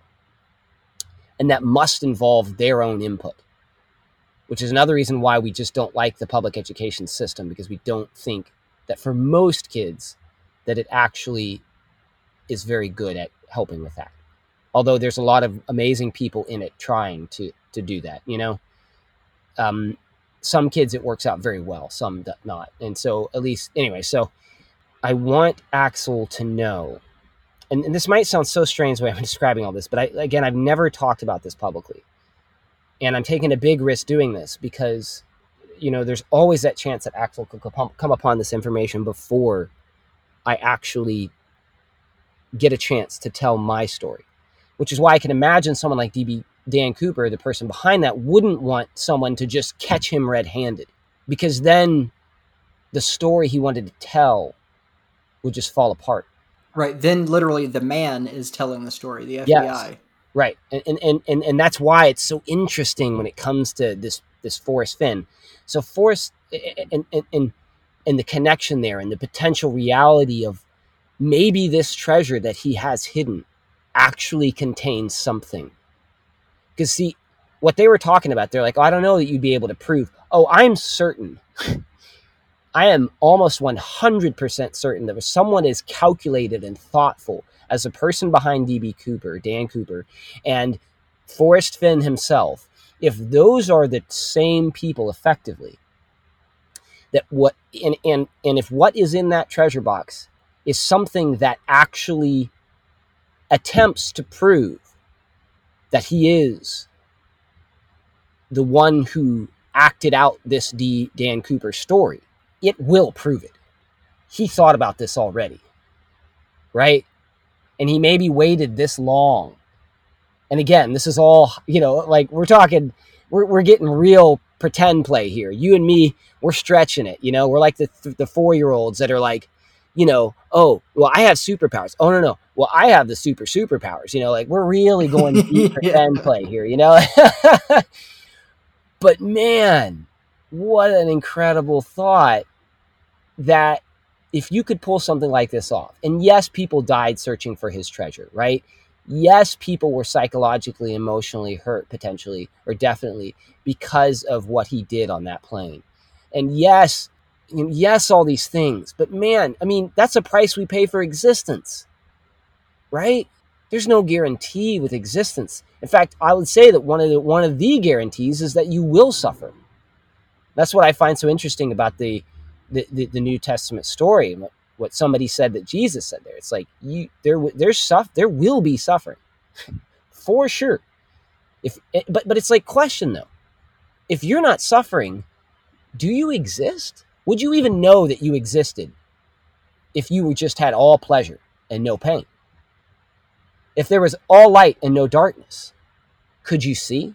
If there was pure pleasure and no pain, could you feel? Would you exist if there was not the contrast? And so, depending on the way you answer that, well, the bigger the dragon, the more the gold, right? I decided that this is what we're going to do. We are going, I'm going to reveal to them that I am the game master, but not only me, everyone who helped me to train them, they are also the game master. And now you, because you did so well in your training, agents, you are now the masters of your own game. Or you at least have the opportunity. I'm giving you that, right? The opportunity to become the masters of your own game. And and that's not just me giving it to them, right? Because it's not, but I represent that. I acted that out. Because to me, I believe that love is a who, and that love is a perfect relationship that exists. It is the relationship that is the foundation of all relationships. And relationship is the most important thing in existence. When you think about what's most important to you in the world, I would say to me, it's the, it's the, it's the relationships, it's the individuals, it's the people. Even if you're a selfish person who doesn't care about anyone else, think about what that is. If all you care about is money, you don't just care about money, you care about what money does for you. That's a relationship. It's just an extremely selfish one, but it's still a relationship. So fundamentally, relationships are the most important things. Whether or not you admit to that or not, you act that out. Even if what the way you act it out is by hurting people to get what you want. So if even if you don't believe that, that's what you act like you believe. So it's not about what you say you believe, it's about what you act like you believe, right? And so I decided that Forrest Fenn is what I was going to go after. And D B Cooper, what's great about D B Cooper is that it's not over. It's, you know, it may never be over, right? And so do you think gonna, it'll ever be solved? Well, I think that if we solve it, meaning the physical case, it'll only open up the discussion about what's deeper. The story will go on. Why did he do what he did? We know now what exactly he did, like the physical properties there. But why did he do it? And what does that mean for us? What does that mean? We question, now, wait, what, now what should I do? Because if what he did was so risky, yet it turned out good, well, what kind of risk should we be taking in life? You know? And we've already decided that we should not replicate what he did exactly, right? Like, yes, uh, hijacking planes is bad. Right. And so this is what we determined with the kids in the video, is that in discussion, and I like to, like, I don't like to determine what I think is right and wrong with the kids. I have certain boundaries. I'm like, okay, you, I, I'm not going to let you hit my daughter, Axel, you know? Like, so if you just go up and push her down or punch her, I'm going to stop you. But I mean, I, I, I try not to restrict you, right? And I don't want to restrict your thought and your conclusions. And so I don't want to say, no, it's bad to hijack a plane. Okay, so if you think it's good, you're wrong. And I know that one hundred percent. I, I mean, I believe that, but I'm going to make it clear that that's what I believe. It's not so easy for me to say that what this meat suit behind Dan Cooper is did, whether that was right or wrong or not. But I do know, and there's this other thing. I keep mentioning scripture. It's hard, man. I'm sorry. But, but there's this person, uh, Paul says, nothing is evil of itself. But to him who considers it to be evil, to that person, it is evil. And I think it's up to all of us. And I find that so fundamental. I find it very interesting that I would say if you if you talk to the average person who says, I'm a Christian, they would just, that would just flip their reality if they really thought about what that person was saying there. You know, is that what we're saying is nothing, no thing, no drug, you know, all the things that we could stereotype that religious people consider to be sin or whatever, you know, from that. Or or even even uh, people who don't think they're religious, maybe they call themselves an atheist or whatever.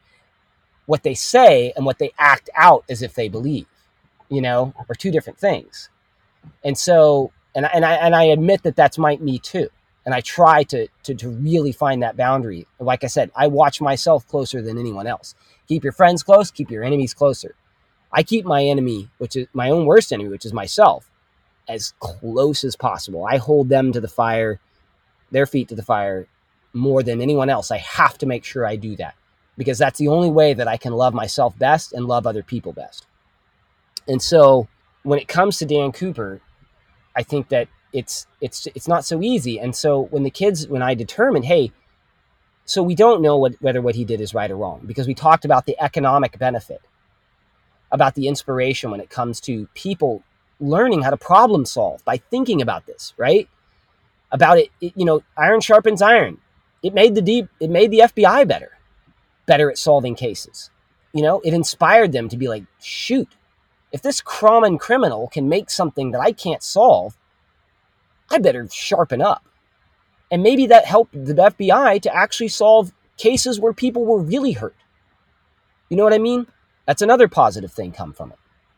Yeah, it changed air travel security. Yeah, right? It, hey, if he could do that, maybe that was part of it. And I know that's the theory. Like maybe he's he was C I A. He did that because they really needed to amp up security and they couldn't do it without having an example. And they wanted the example to be something where no one got hurt rather than a bunch of people in a plane got blew up, you know?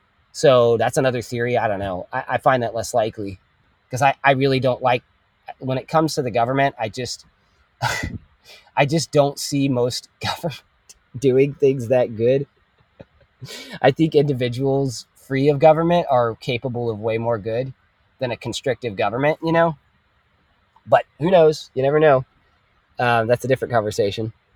Um, and so, uh, man, you know, uh, uh, but but I decided that's what I wanted. And so I don't know. I mean, we can't just say that. It's not so easy to say. But we know that if I, I I've decided for myself, and both the boys agreed, that if we were to go to get a fake bomb or a real bomb and go on a plane, try to hijack it for money, that would not, aside from all the other bad I- reasons it's a bad idea, it wouldn't be something that's that we would consider to be loving everyone around us very well.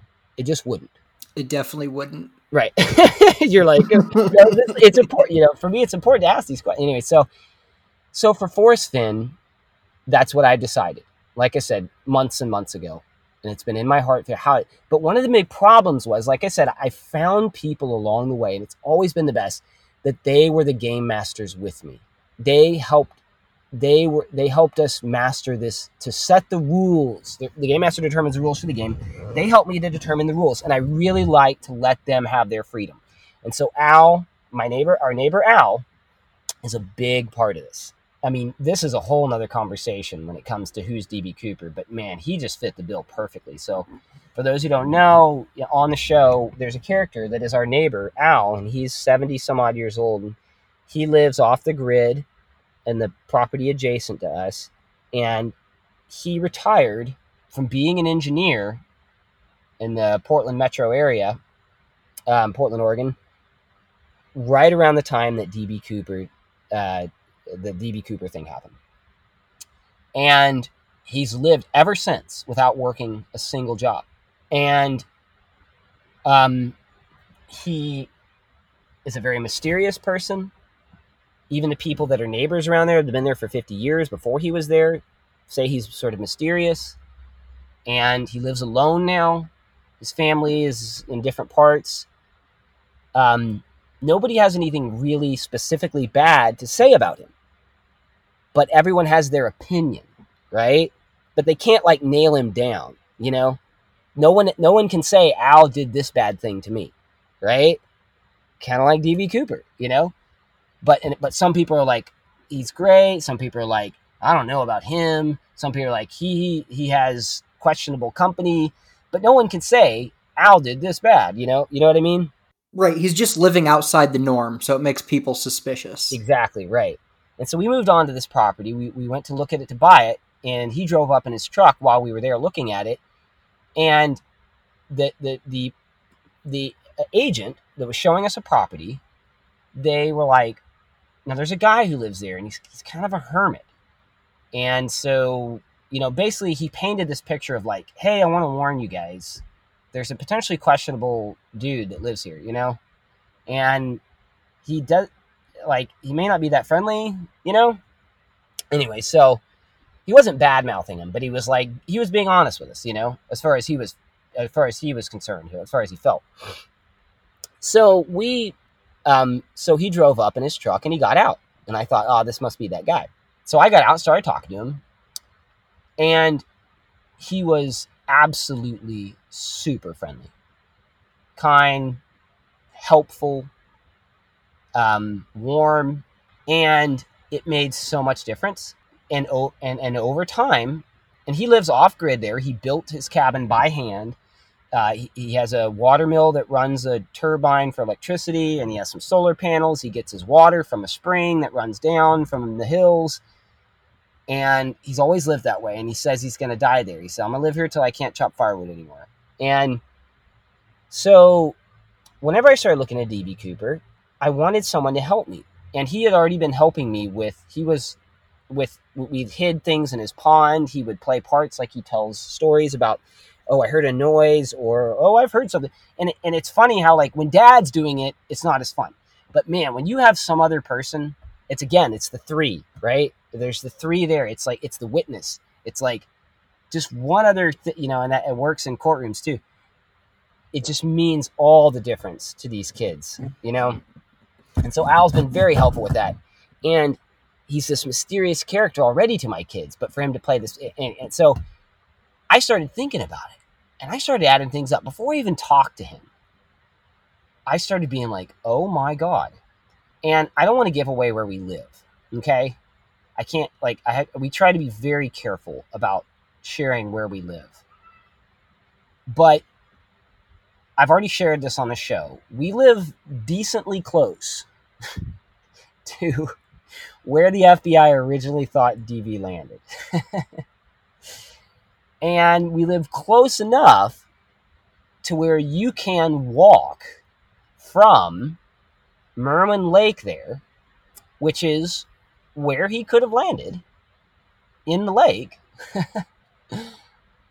uh, or, well, it wasn't a lake at the time, it was a river. And he could have hiked up the river, where? To where Al lives now. And we actually made a video doing that. Me and Axel kayaked to a point in which we thought he could have crossed the river. And we parked our kayaks. And it's now late because they turned it into an electrical deal. And we hiked through two miles of forest, or two and a half miles, maybe three, you know, not as a crow flies, right? To Al's house. And it took us a while. And it was dark. We were hiking through, you know, untamed forest, and there's cougars there. You know, we've seen, we've heard cougars around. There's, there's all, you know, but, and we made a torch out of uh, fat wood. It was a survive. It was a D B Cooper survival episode, and we made it to Al's house. And I'm, you know, and, and Al agreed to be this character. But when I first discussed it with him, I said, "Look, dude, I got to be honest. For all I know, you are D B Cooper." And you check a lot of boxes age wise and all. Like, I added it all up, and I'm like, when you retired, like, you're smart, you're an engineer, uh, you keep to yourself. Maybe you were an accomplice, right? I don't know.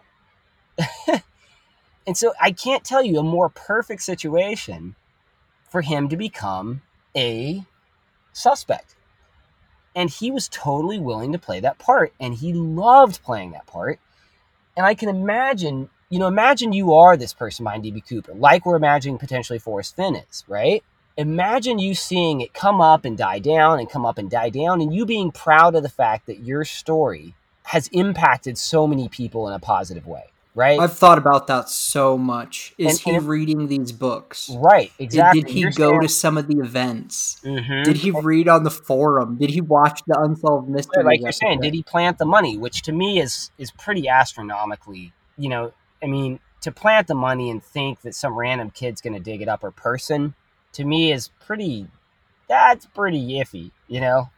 But maybe he knew that area really well, and he knew that people often dig fireplaces there, you know, and that maybe he was smart enough to find a place where he's like, within the next few months, this is going to turn up, you know, someone's going to turn this up, whether, you know, it washes away or, and maybe he planned on doing that. Like, originally he weathered the money, a number of them, and maybe he planted more than just that money. We just saw what got dug up.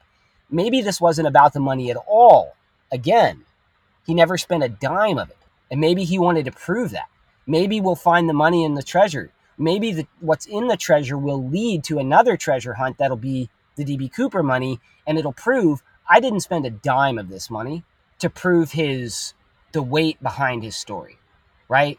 To show not that he was innocent, because it's not about being innocent. It's about knowing that you are honest in what you said you were trying to do, right? Al is is one of the game masters, and he's helped me with the D B Cooper deal. He's played that role so well, and man, I mean, does he play it well? Or oh gosh, it's just great. Uh, and I, I, like I said, I, I still, you know, have a part of me that believes that he's somehow involved.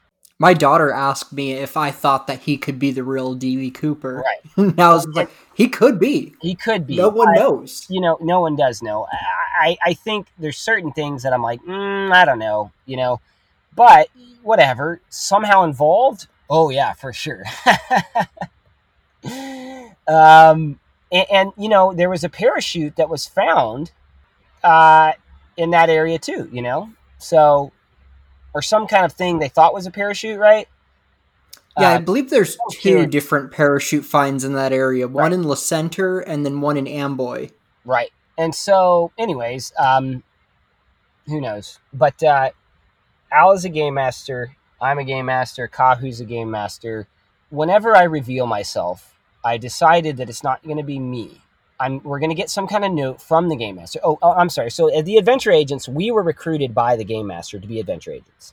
We got a note. We found a note at the end of one of our mysteries. And we ended up figuring out that the Game Master was basically testing us in that first mystery to see if we would be able to train to train and to actually solve other mysteries. And then that catapulted us into another mystery. And then I got rid of the Game Master because I decided I wanted to get rid of this character because it was too closely linked to things that other people were doing online that I didn't want to be associated with. Um, and search Game Master and you'll see what I'm talking about. It got pretty, it got pretty weird and gross and just, I, I didn't like it. And so I didn't like being very associated with that. So I wanted to get away from it because, again, the, my son, he's not an actor. I don't know anyone else on the internet who is doing or has ever done anything like we're, we're doing. And I can see why, because it's a, it's a tricky game. This is a ten year old kid, you know, he's, he's pretty smart, you know, the potential, like I said, for betrayal here and how careful I have to be. I mean, I got to be so careful that everything looks legit. There is no, I mean, he doesn't hear me talking to people about things. I have to keep it hush hush. I have been so careful because these, these two kids, they're smart kids, you know? And so I have to make it seem very, anyway. So basically we're going to get a note from the Game Master that tells us, hey, I, it is time that I reveal myself to you. And we're going to go somewhere to meet them, whoever I can get to walk out to meet them. Uh, basically, we're going to go to a place, and then all of a sudden, Al, D B. Cooper, is going to walk out, and whoever else I can get that has helped me take part in this is going to walk out. So if it's Teresa, then her, also Kahu, him, or it'll just be Al. It'll da- Al will definitely do it, and they're going to be like, I knew it, because we are on to Al, to be both D B. Cooper and the Game Master, you know? And so... But what I plan on doing is then I'm going to walk up and stand next to Al and turn around. And then they're going to be like, oh. And that's the point at which I am taking a risk here. Because I don't know exactly how they're going to respond. So I'm taking a risk. But I have to tell him the science, I suppose you could say. The facts. At some point. But then... I'm going to tell them that, like, immediately, we are the Game Master. And we have been training you for something big. We knew that you, in order that you, in order for you to actually train and train well, we had to disguise our identity. And now we believe you are ready to go on a mission. And that mission is to find the treasure of Forrest Fenn. And then we're going to get into that and how deep that goes, right? And how hundreds of thousands of people on different levels have searched for it for, for a decade. And how people have died on that search. And how people have gotten injured and risked. You know, it's like, this is no small thing that we're about to embark on. And you needed that training. And though I always haven't always planned for them to, to find Forrest Fenn's treasure, like I said, except for the past like six months, I have always planned for them to do something, right? And so, and at that point, what I was hoping is that I could have someone just like Al, just like Kahu, just like Teresa, to solidify the reality of this mission, of this hunt, right? And what I was, and the obvious person to me was Forrest himself. To be, as soon as I reveal that, our next video is us going to meet with the, the man himself. That would be incredible. Because, see, I mean, and I and I told you this in the beginning, you know, like what I'm trying to do here is encourage and inspire families to get out and adventure. And when I read Forrest's story, it hit me hard. It seems like that's what he's trying to do. Now, not necessarily families from his verbiage, but people. People, yeah, but definitely. What are, what are families? They're people.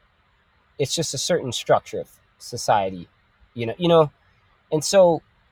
my mission is families because we are a family.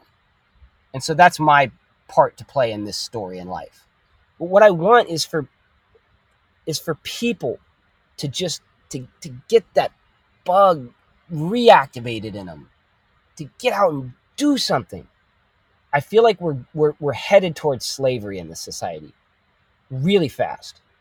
Slavery to A I, slavery to technology, slavery to those who own technology. Because there are individuals behind this technology and behind this A I. And and it's it's coming quick. It's compounding how fast it's coming, right? It's exponential. People are losing jobs. It's going to happen more and more and more. And the future is going to be determined. Those who are less creative and who weren't encouraged to be creative in the past are going to get hurt the hardest because they're not going to be able to roll with it. And I was one of those people. And I just want to wake those people up right now and say, get use your imagination before it gets taken and you get, become enslaved. Because that's the nature of this.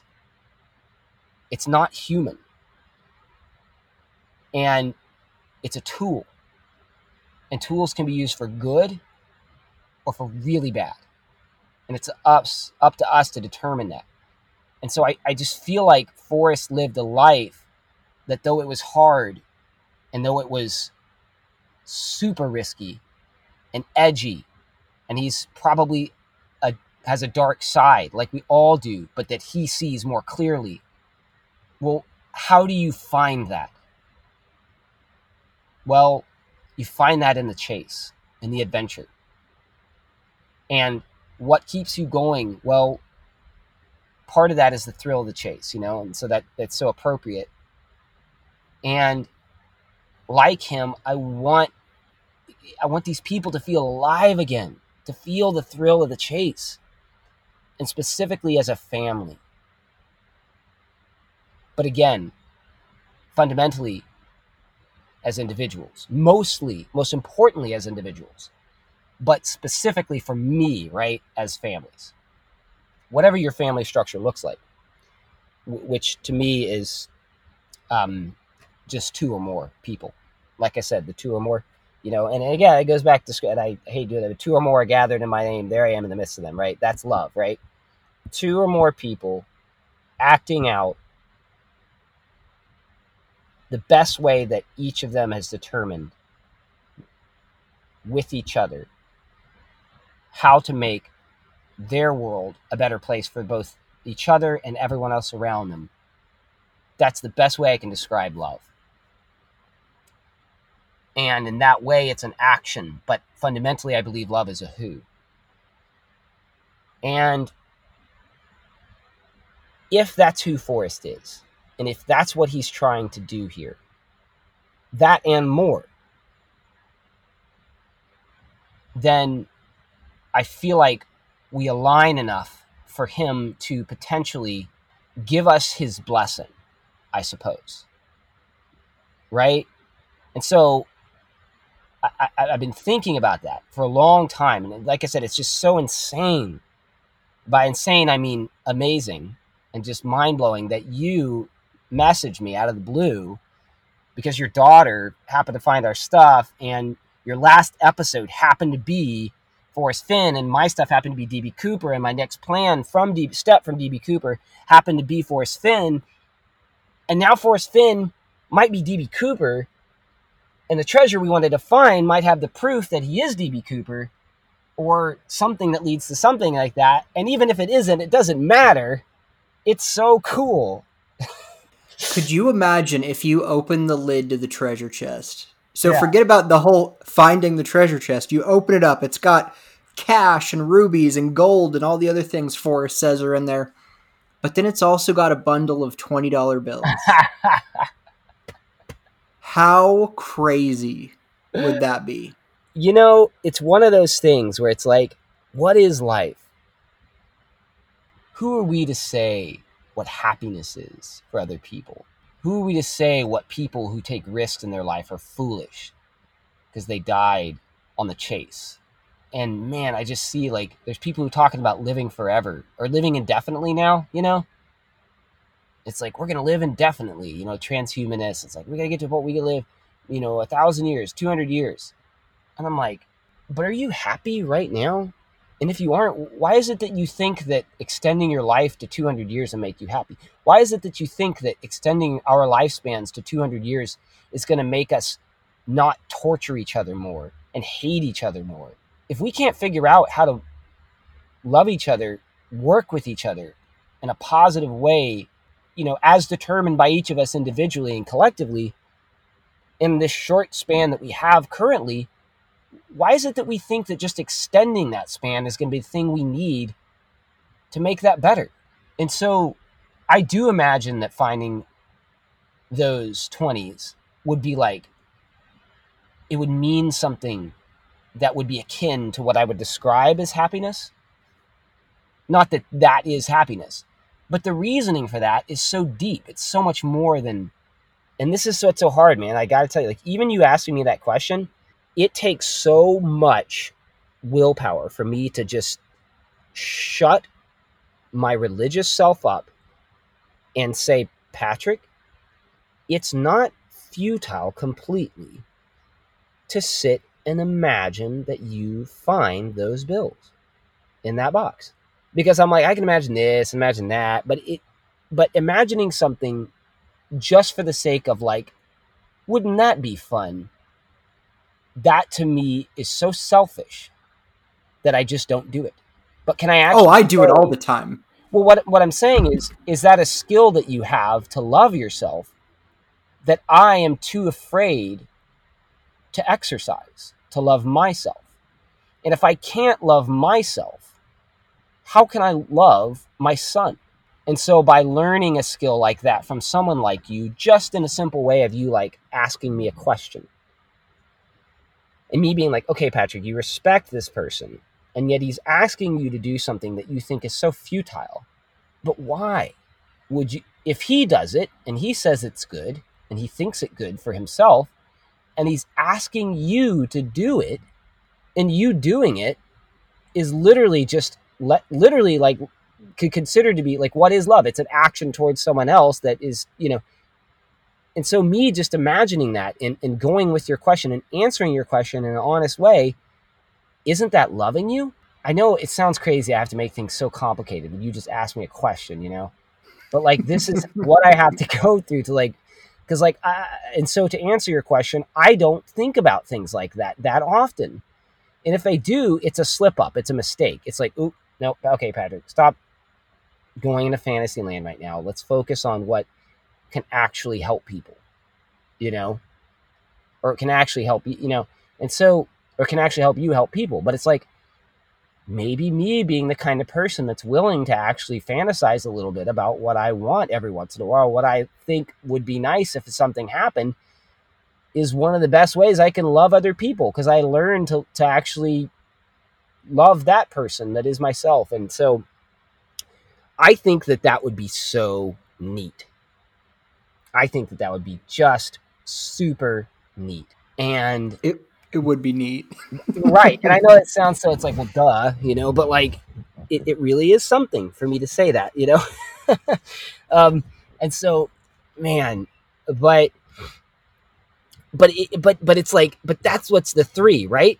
So here's the three again, man. And I, and I seem like really strange talking about the three all the time, but like, so what if that didn't happen? Or what if that did happen? Or what if something else happened, right? And that's the three. And so I don't think that that's exactly what's going to happen. I don't ever think that what I imagine is exactly what's going to happen. And I don't really want that to be what is exactly what happens either. Because if that was what happened, then it means that I would be in control of everything that happens, right? Or completely in control of one thing that happens. And so when I say I want to control how this turns out with me and Axel and this whole story thing, I don't mean that I want to be in complete control of it. What I mean is I want, I don't want to be caught red-handed. I don't want to be caught with my pants down. I want to make sure that I did everything I could to make it turn out as good as possible for our relationship. And I want to know that I did that. That's what I want. So What that means to me is telling my story the best way I can. I'm not trying to solve the case of D B. Cooper. I'm just trying to like figure it out and learn from it along the way, you know? And I, I just think there's so much treasure behind this D B. Cooper dragon, you know? Well, what I appreciate the most that you're doing with D B. Cooper is introducing it to a new audience. I mean, my daughter came up to me and said, this is like eight months ago or something. She was like, mm-hmm. hey, I found this new YouTube channel and they're trying to solve the D B. Cooper case. And I just kind of rolled my eyes and was like, okay, that's cool. And then a few weeks go by and I'm watching a couple of them with her and I'm like, okay, I actually enjoy this. And it was refreshing to see a YouTube channel that I, what's the right word here? That I approve of. I mean, that's not the right word, but you know, man, like you kids watch you know, some weird stuff yeah. on YouTube that I don't even understand. For a while, my daughter was watching this series of videos where this adult woman was playing with dolls and doing the voices.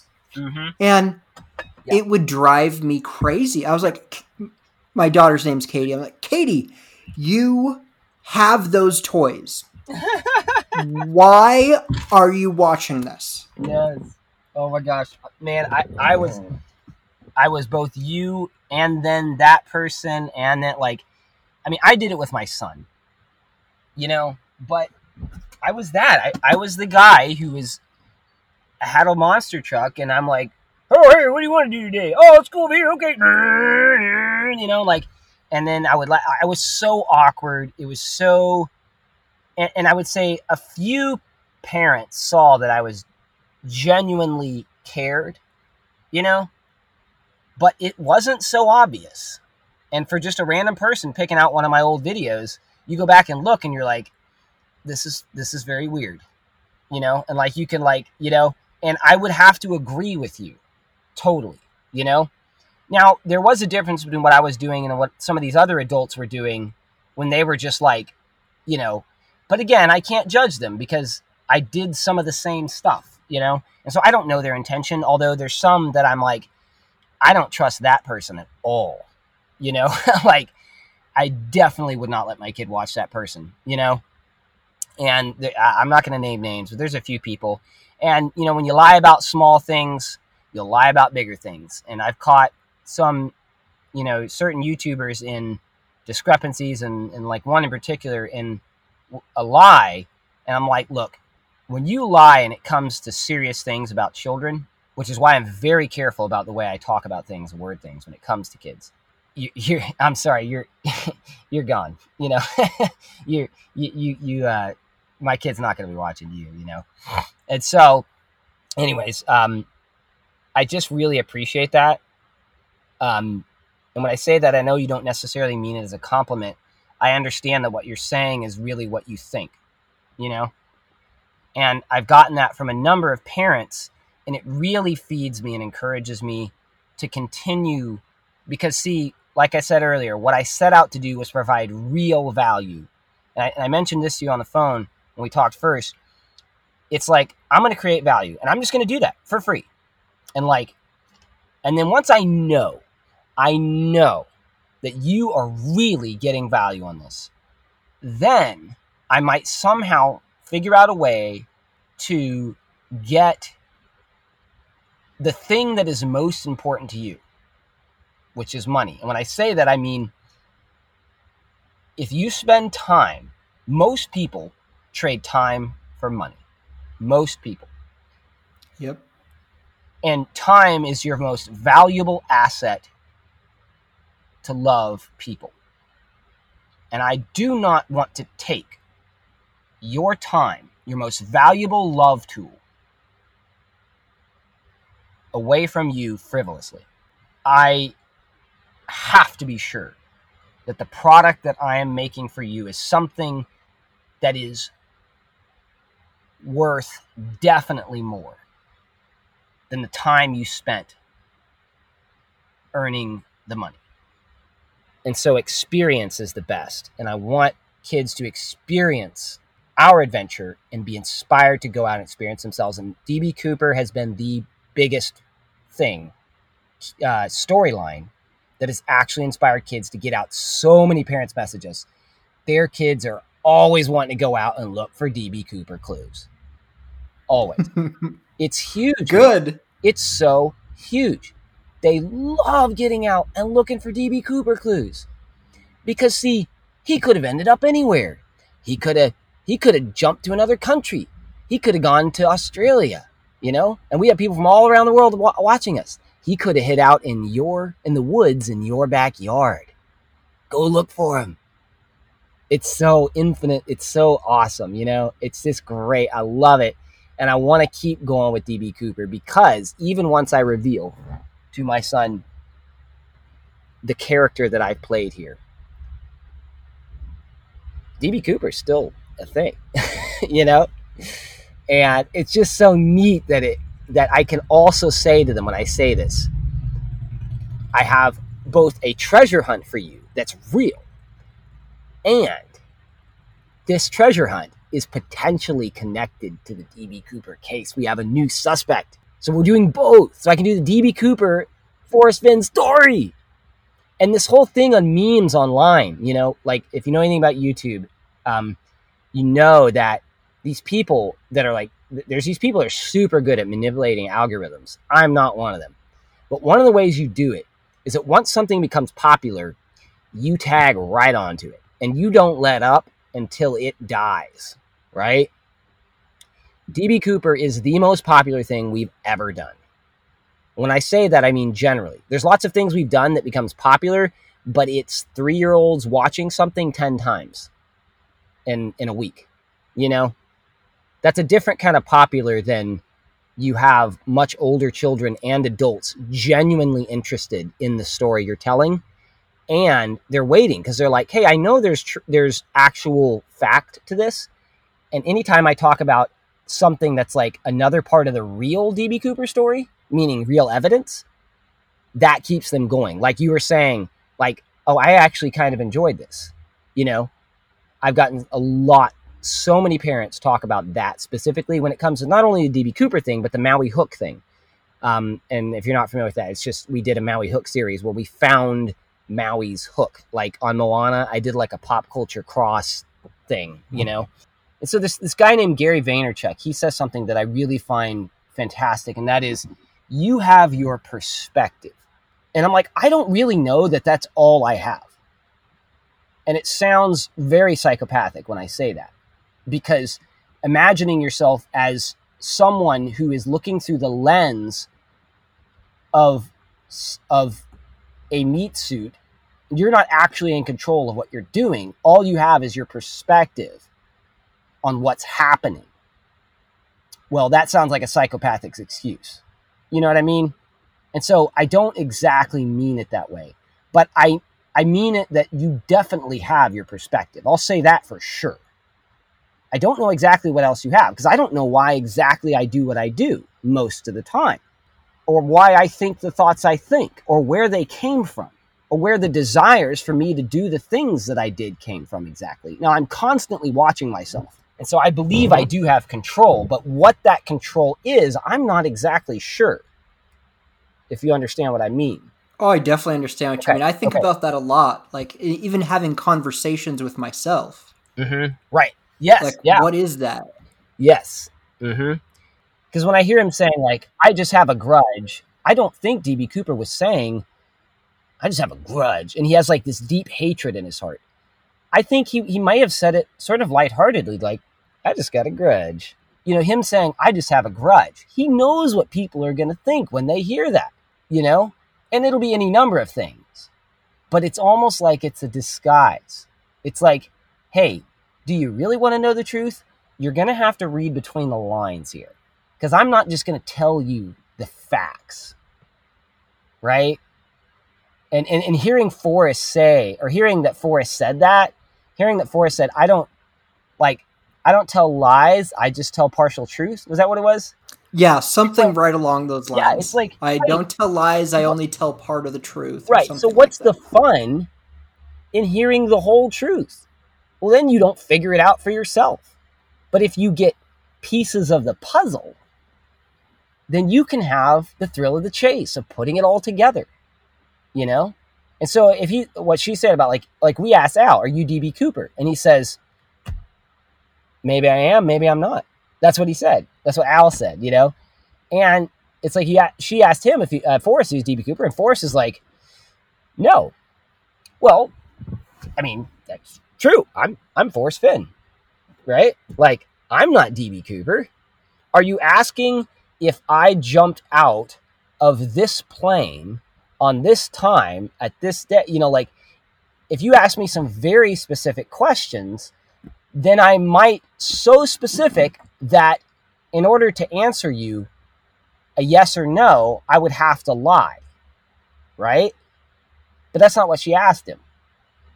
And I would imagine at that point that he might be like, what do you think? You know, it's like, dang it, you know?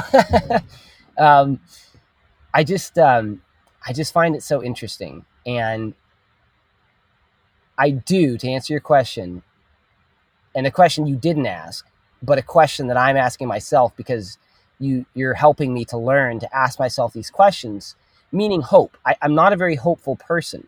When I say that, I mean, I don't like to hope while gambling at other people's expense, right?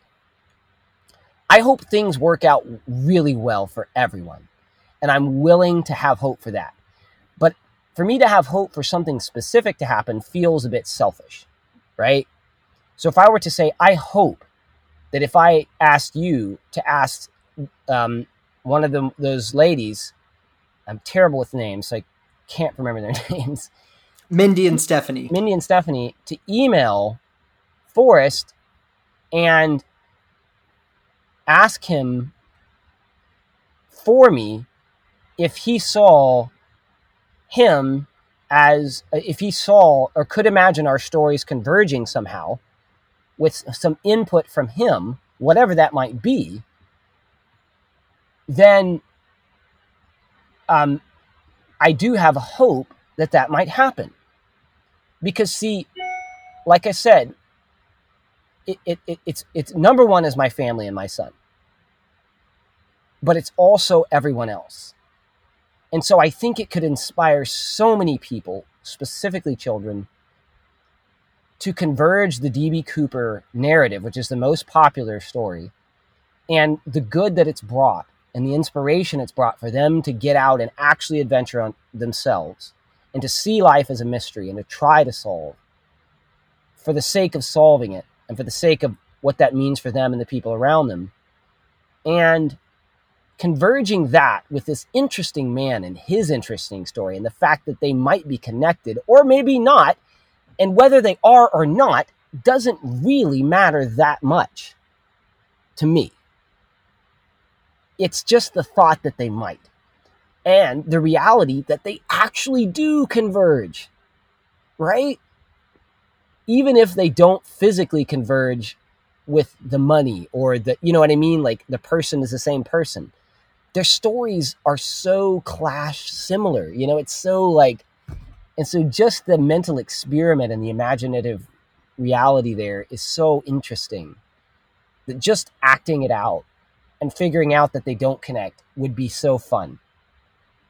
And I feel like he could be a very powerful part of that for many thousands of families and individuals, tens of thousands, millions of individuals, you know?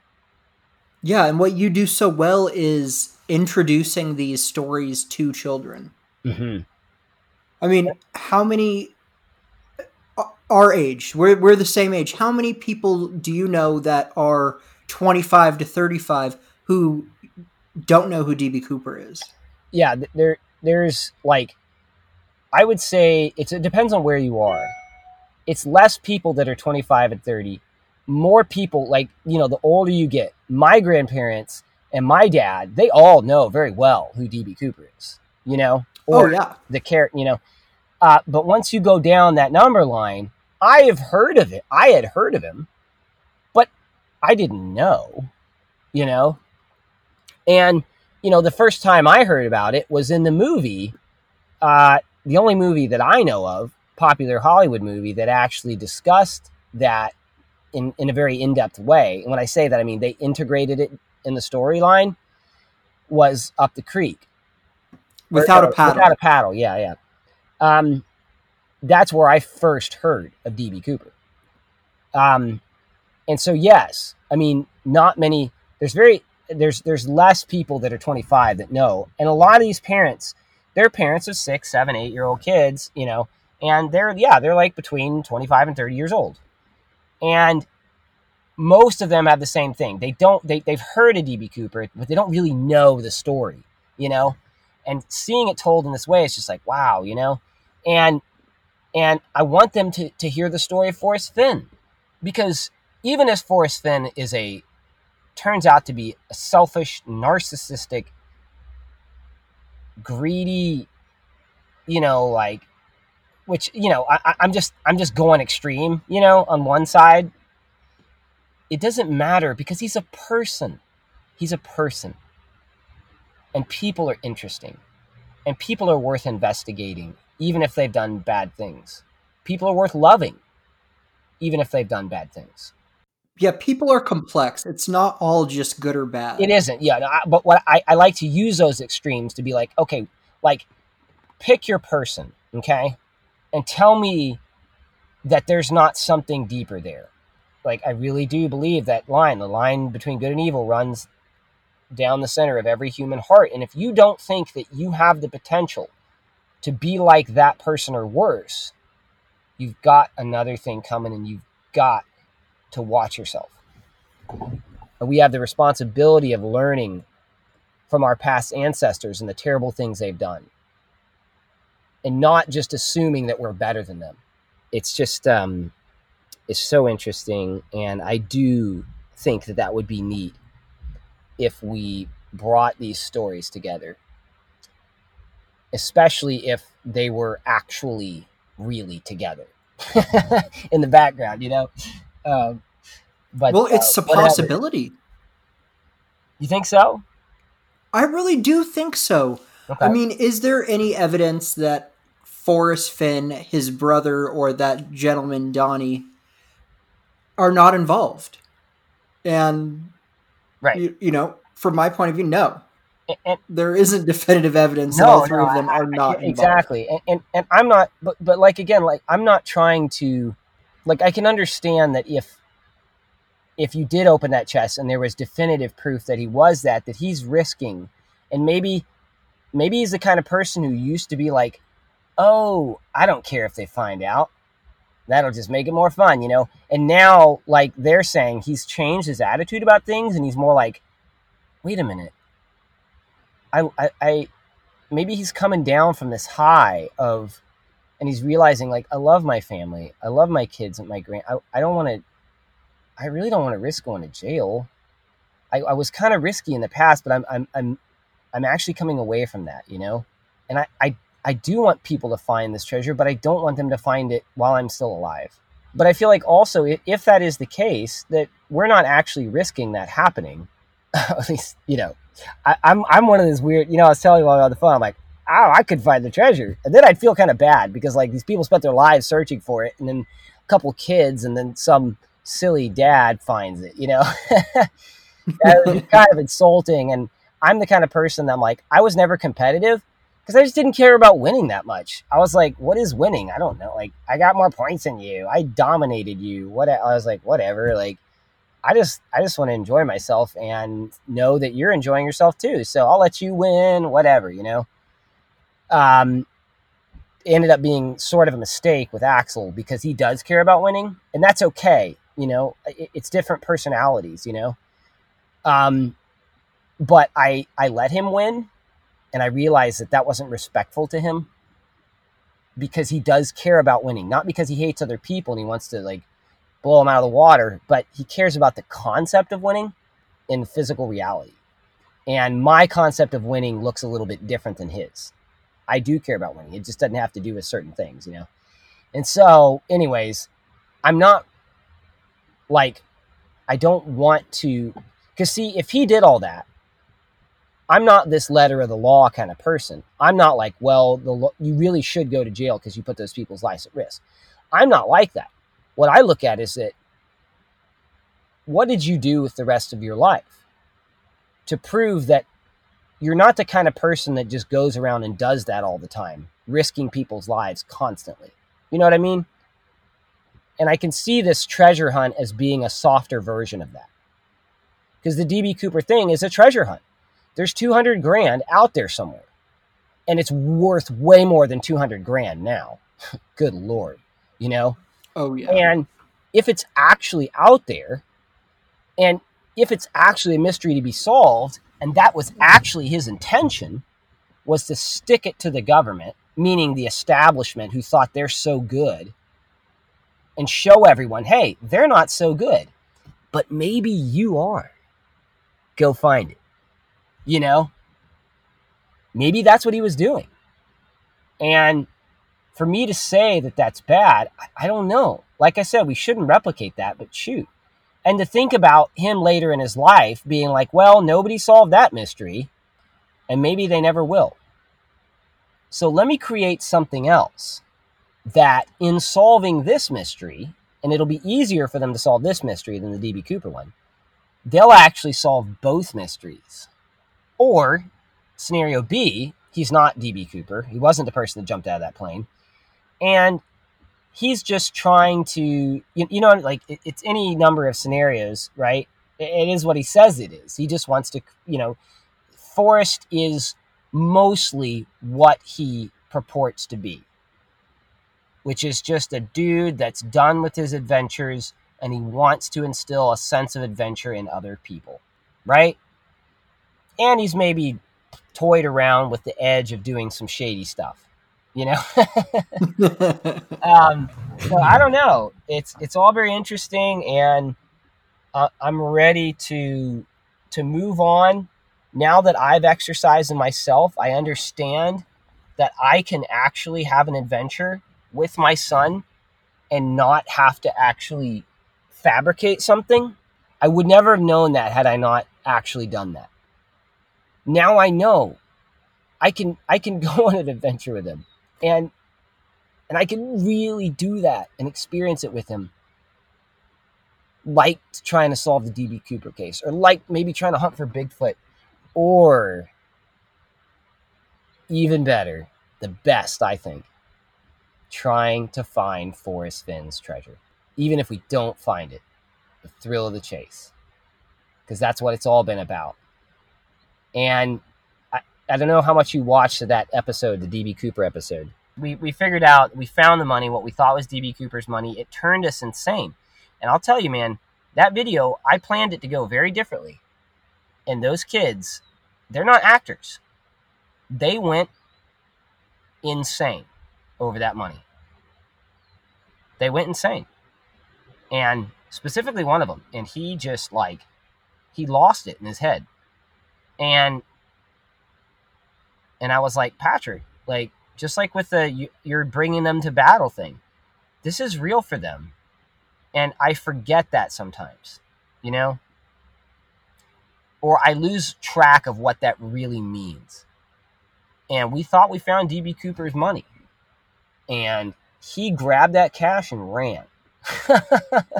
He threw it off. And, yep. I mean, and, and, and, and what I, the video I sent you was the second half, because I turned to another one, but like, like I said, I don't have a script for this, but I know the right words exist somewhere. And I'm constantly asking for more time, and I must listen to intuition. I have to listen, and I have to change things on the fly. And if I just stick with the plan, I can't do that. And I miss out on the greatest opportunities to, to learn myself and to communicate important things to these kids. And they communicate just as much to me as I do to them, man. Honestly, it's like, and so I, I, we learned that money can just turn you crazy against each other. We figured out it wasn't real. And that was a real, like, shocker. It's like, man, see what this did to us? And it wasn't even real. Man, isn't that a metaphor? You know? It's like, yeah, it's not about, it's a deep lesson you were trying to impress on them in that episode. But but that's what it looks like to you. But it wasn't. I had a different plan. and you don't know this, right? Because you couldn't know this. I had a different plan. I was planning on it continuing. I wasn't planning on them figuring out it wasn't real right now. That I wasn't planning on them going insane. That was on the fly. That lesson that you saw communicated was all on the fly. My intention was to continue that, was to make it to where we didn't know it was fake. And we would have to learn way later, episodes later. And there was, it was other things.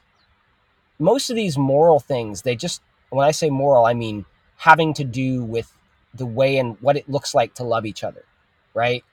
That's what I mean by moral. I don't mean it in the subjective, like, you know.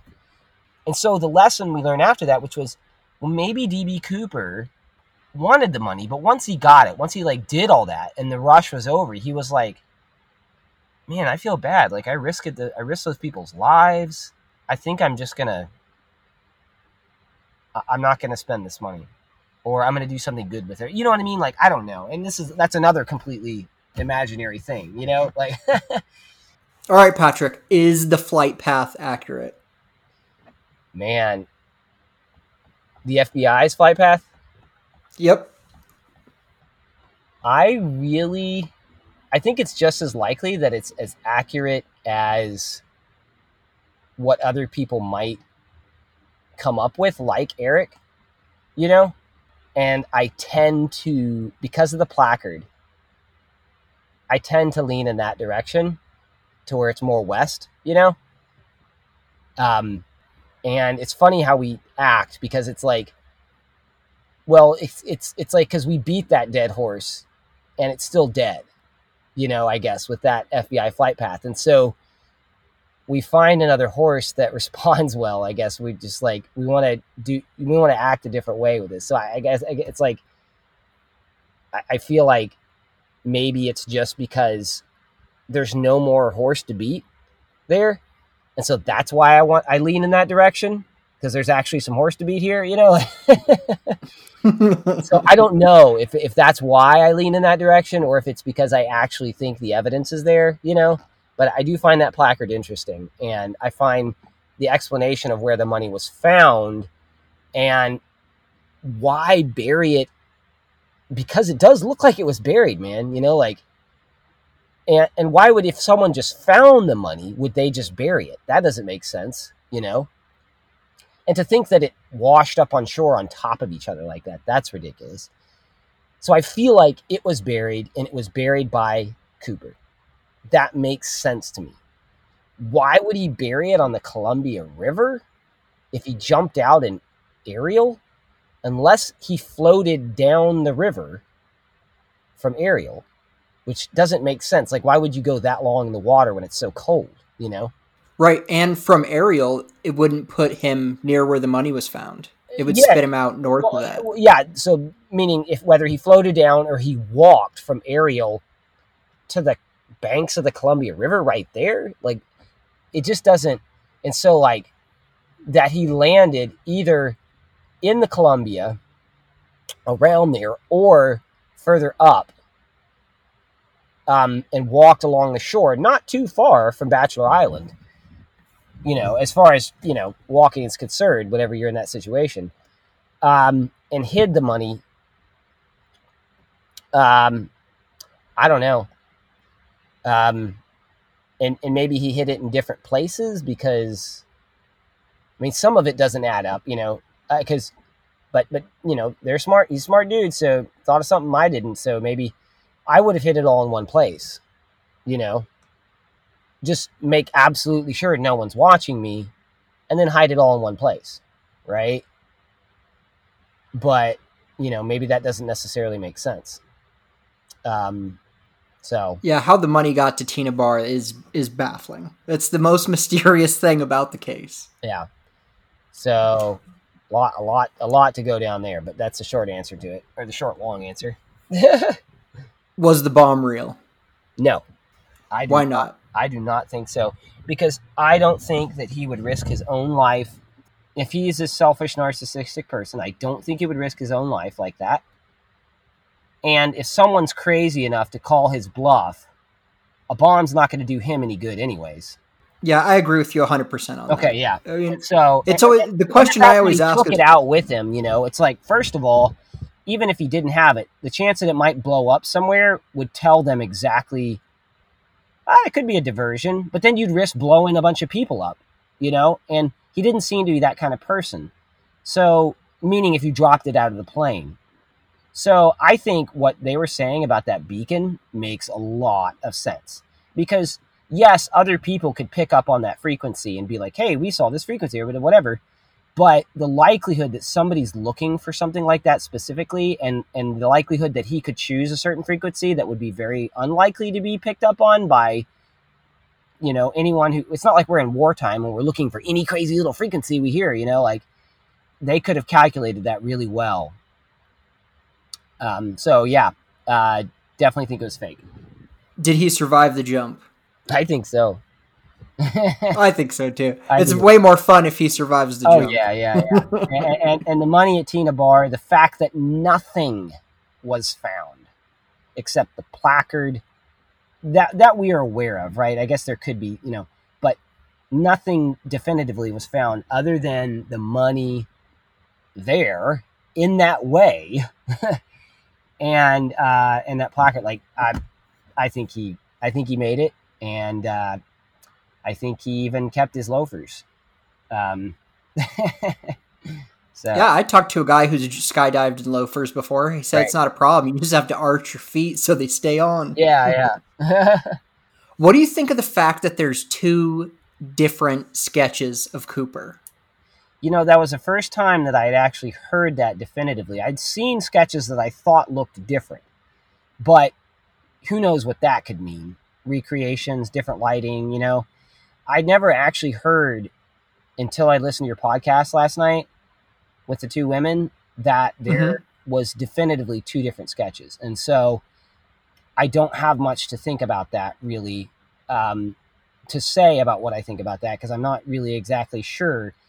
Although if it was done by two different artists, I can see that being something that's helpful. Because, so do you know if it was done by two different artists? I think it was actually done by the same person. Gosh, I'm I'm actually embarrassed. I don't know the answer oh, okay, to that. Right, right. But, um, well, I because I know was, that they came back a year later and re-interviewed uh, Tina and Florence. Yeah. To come up with another sketch. Like maybe the sketch that they released wasn't good enough, and that's right. why they weren't getting the lead they wanted. Mm-hmm. Yeah, I mean, I think that um, if they if they did it with two different artists. To me, that would make a lot of sense. I mean, I would definitely do that. If we're spending all this money on here, one artist, based on certain people's description, might come up with something different than another artist. And if you had two or three different, because it's an opinion of an opinion, you know? And when we're talking about matching people up, well, it makes sense to have, you, you know, because like, what is artificial intelligence? It's all of the information that we have given to Google and these other companies, and they take the best of our information. It's us collectively, right? And so they overlap it and pick the best. And, you know, and so like, it's like that at work. If you take people's interpretation of this and you take someone else's interpretation of someone else's interpretation, and then you cross those things together and see where there's similarities, you know, in both visual aspects and verbal aspects. So if someone is taking multiple people's opinions about what the guy looked like verbally and putting that into one picture, then it would make sense to take multiple people's concepts of what those verbal opinions meant and put it into what they understand as the picture of that person. And then maybe we can come a little bit closer to not, because if you rule someone out based on the uh, d- drawing, but you have another drawing that's like done by a different person, that's like, oh, well, we can't rule this person out here because that, you know? And so it makes it more complicated, but it also makes it more um, efficient. I mean, I'm sorry, it, it makes it to where you, you can more likely to find it, I think, you know? So... Yeah, that's I like that. Why do you think so many people have confessed to this crime? oh man, who doesn't want to be Batman, right? uh, you know, and I think a lot of those people probably actually, because they were getting older in age, they probably thought they were, you know, because again, I, I, I crossed that. I learned to respect people who are out on the street talking to themselves. I'm like, I respect you because you're still alive, you know, because I got to a point in my life where I told so many lies to myself and other people that I started to not be able to tell what the difference between real and fake was. And when you're in a bad situation, you want to know what the best definition of reality is.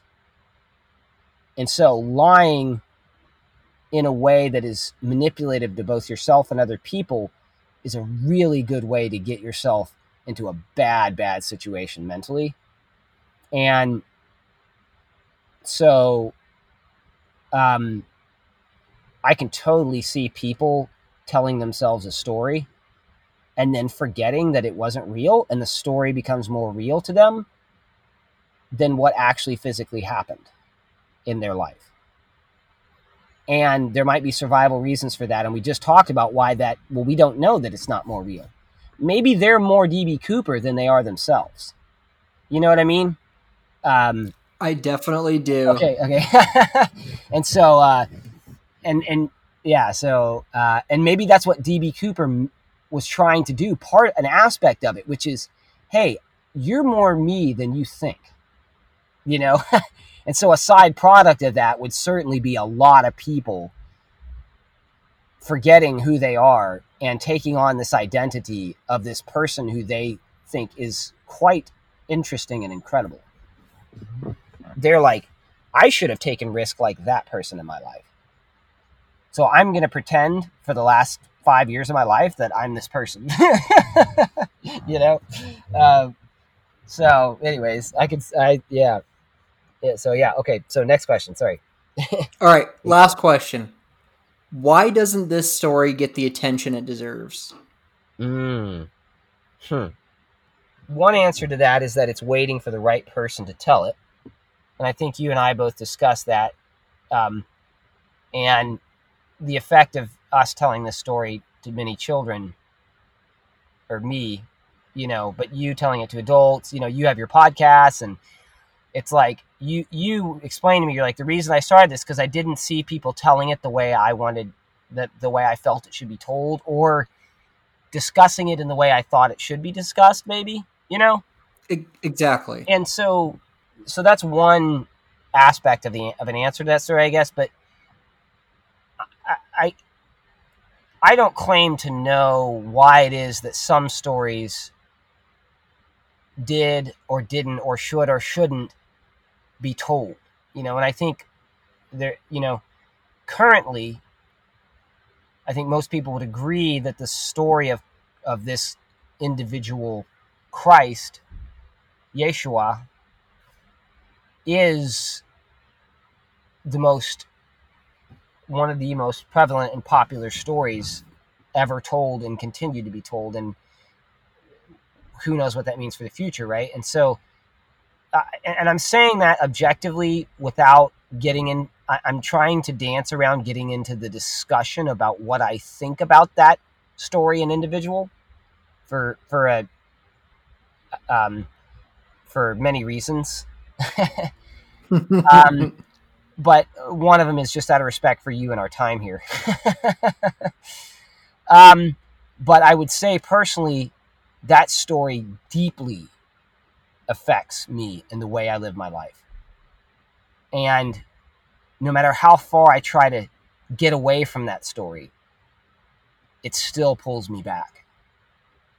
And I think that out of respect for this individual, D B Cooper, and you, because you spent a lot of time, and myself, because I did too, I spent a lot of time telling this story or aspects of it, you know, I think, I think that stories, if you look at, like, if you even superheroes, look at Marvel now, you know, look at what Spider-Man is compared to what it was at its inception, and go beyond that to a spider itself, spiders as a species.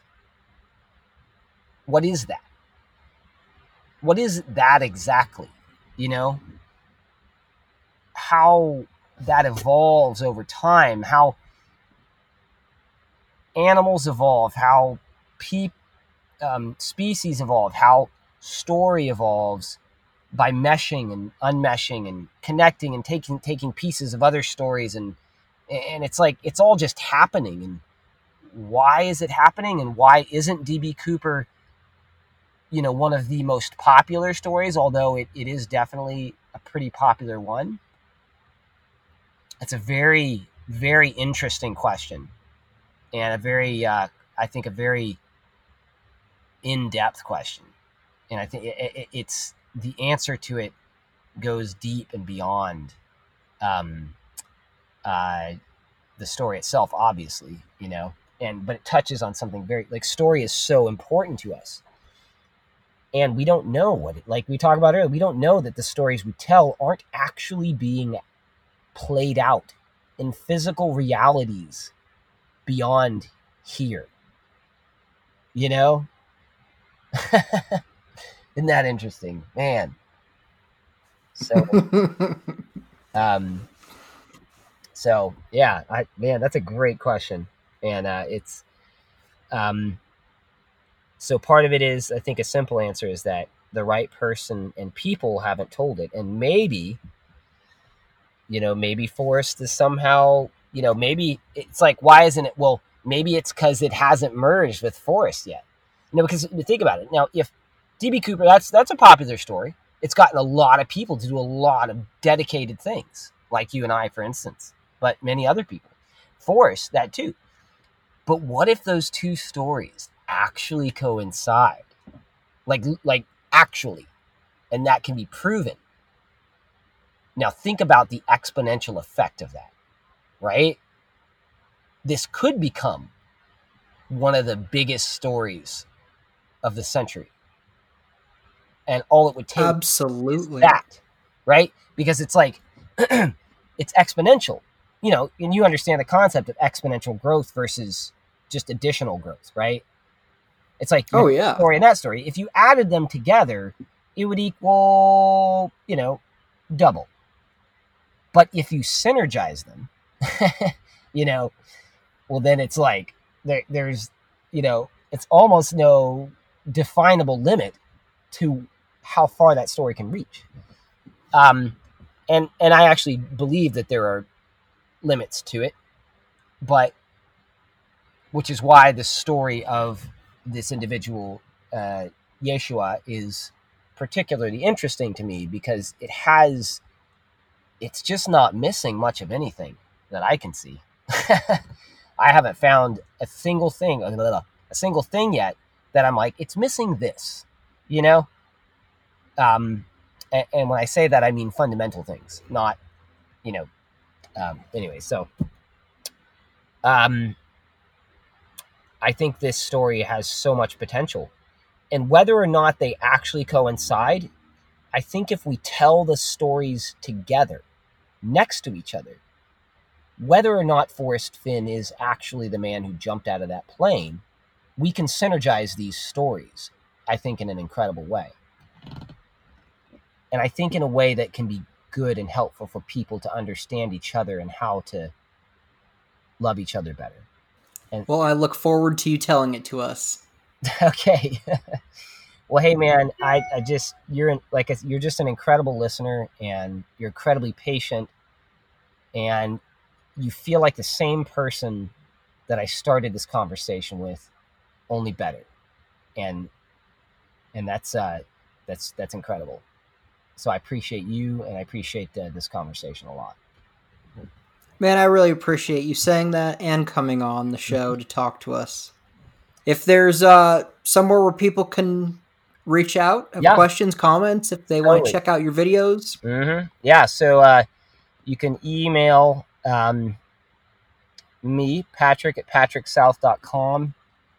South, like north, south, east, west, S O U T H. And our channel that we're talking about specifically here is The Adventure Agents. We're on YouTube and on Amazon Prime. And um, we have a website where you can get your official age, Adventure Agent badge with your agent name on it and your picture. That's our first product. And, and you can also get your D B. Cooper Adventure Agent shirt. If you're an adult or a kid, I have a shirt or a hoodie that says on the front, on the Coop case. And on the back, it said Adventure Agents. So any of your Cooper people, if they want some Cooper merch, um, I, I it was so hard for me to start to sell things. But what, now that I've seen people's response and how I want a product that will courage, encourage and inspire kids to live that adventure. When they have these clothes on, they're if they're more likely to live that adventure in their own lives on a daily basis, then that was money well spent by their parents, I think. And it's also a shirt. Yeah, and they're and looking you need for shirts, it. You know, like so. You know, yeah, so yeah, right. Who doesn't wear shirts? Right. Yeah, and your Adventure Agent badge. It's like, you know, like just think about your name. Your name is something your parents just kind of pick before they even know you. And when I say know you, I mean like hear you, talk to you. You know what I mean? And so, oh yeah, think about just like I, I my Adventure Agent name is Agent Tex, because my middle name is actually Texas. I'm from Texas, and my middle name is literally actually Texas. And so think about an alternate reality where you can pick your own name. Like now that you're a conscious individual understanding language and communication, and that's what a lot of these stars do, you know, they pick their own names, their new name that they think is going to most represent them and or whatever marketing. But man, I just think it's fantastic for for you to recreate yourself as an adventurer and to act that out together with your family or just with anyone or yourself. I just think it's great. And so I am also Agent Tex. And hey, who is D B. Cooper? Who is Forrest Fenn? Right? You know? It's like, who am I? Well, I'm Agent Tex and I'm Patrick South. And both of those things mean something and they mean me. I think it's an important concept for you to understand that words are just sounds coming out of your mouth. What they mean specifically is determined by you and by other people around you. It breaks down that language, like, stronghold that language can have on your brain if you let it. So language is important, but we also need, it needs to be moldable. And so also our name. Um, so anyways, that's what the agent badge is. And, and the adventure agents dot com um, is where our website is. You can go and check out everything. So anyways, um, nice. And I'll be sure and put uh, links to everything in the show notes. Okay, awesome. Go check out The Adventure Agents on YouTube or Amazon Prime and at The Adventure Agents on Instagram. Sit down and watch it with your kids or grandkids. It's a fun show, and I really am excited about how many kids are being introduced to one of the greatest mysteries of all time through this show. Go watch it. You'll find links to it in the show notes. Is there a suspect we haven't covered yet or someone you think we should have on the show? Let us know. You can find us on Facebook. We are The Cooper Vortex. Instagram, at The Cooper Vortex. On Twitter, at D B Cooper Podcast. Or email us, dbcooperpodcast at gmail dot com. If you enjoyed the show, leave us a review. Thank you to Patrick South for coming on the show and for teaching the next generation about D B. Cooper. Thank you to Russell Colbert for doing all the work while I get all the glory. I'm Darren Schaefer, and thank you for listening to The Cooper Vortex.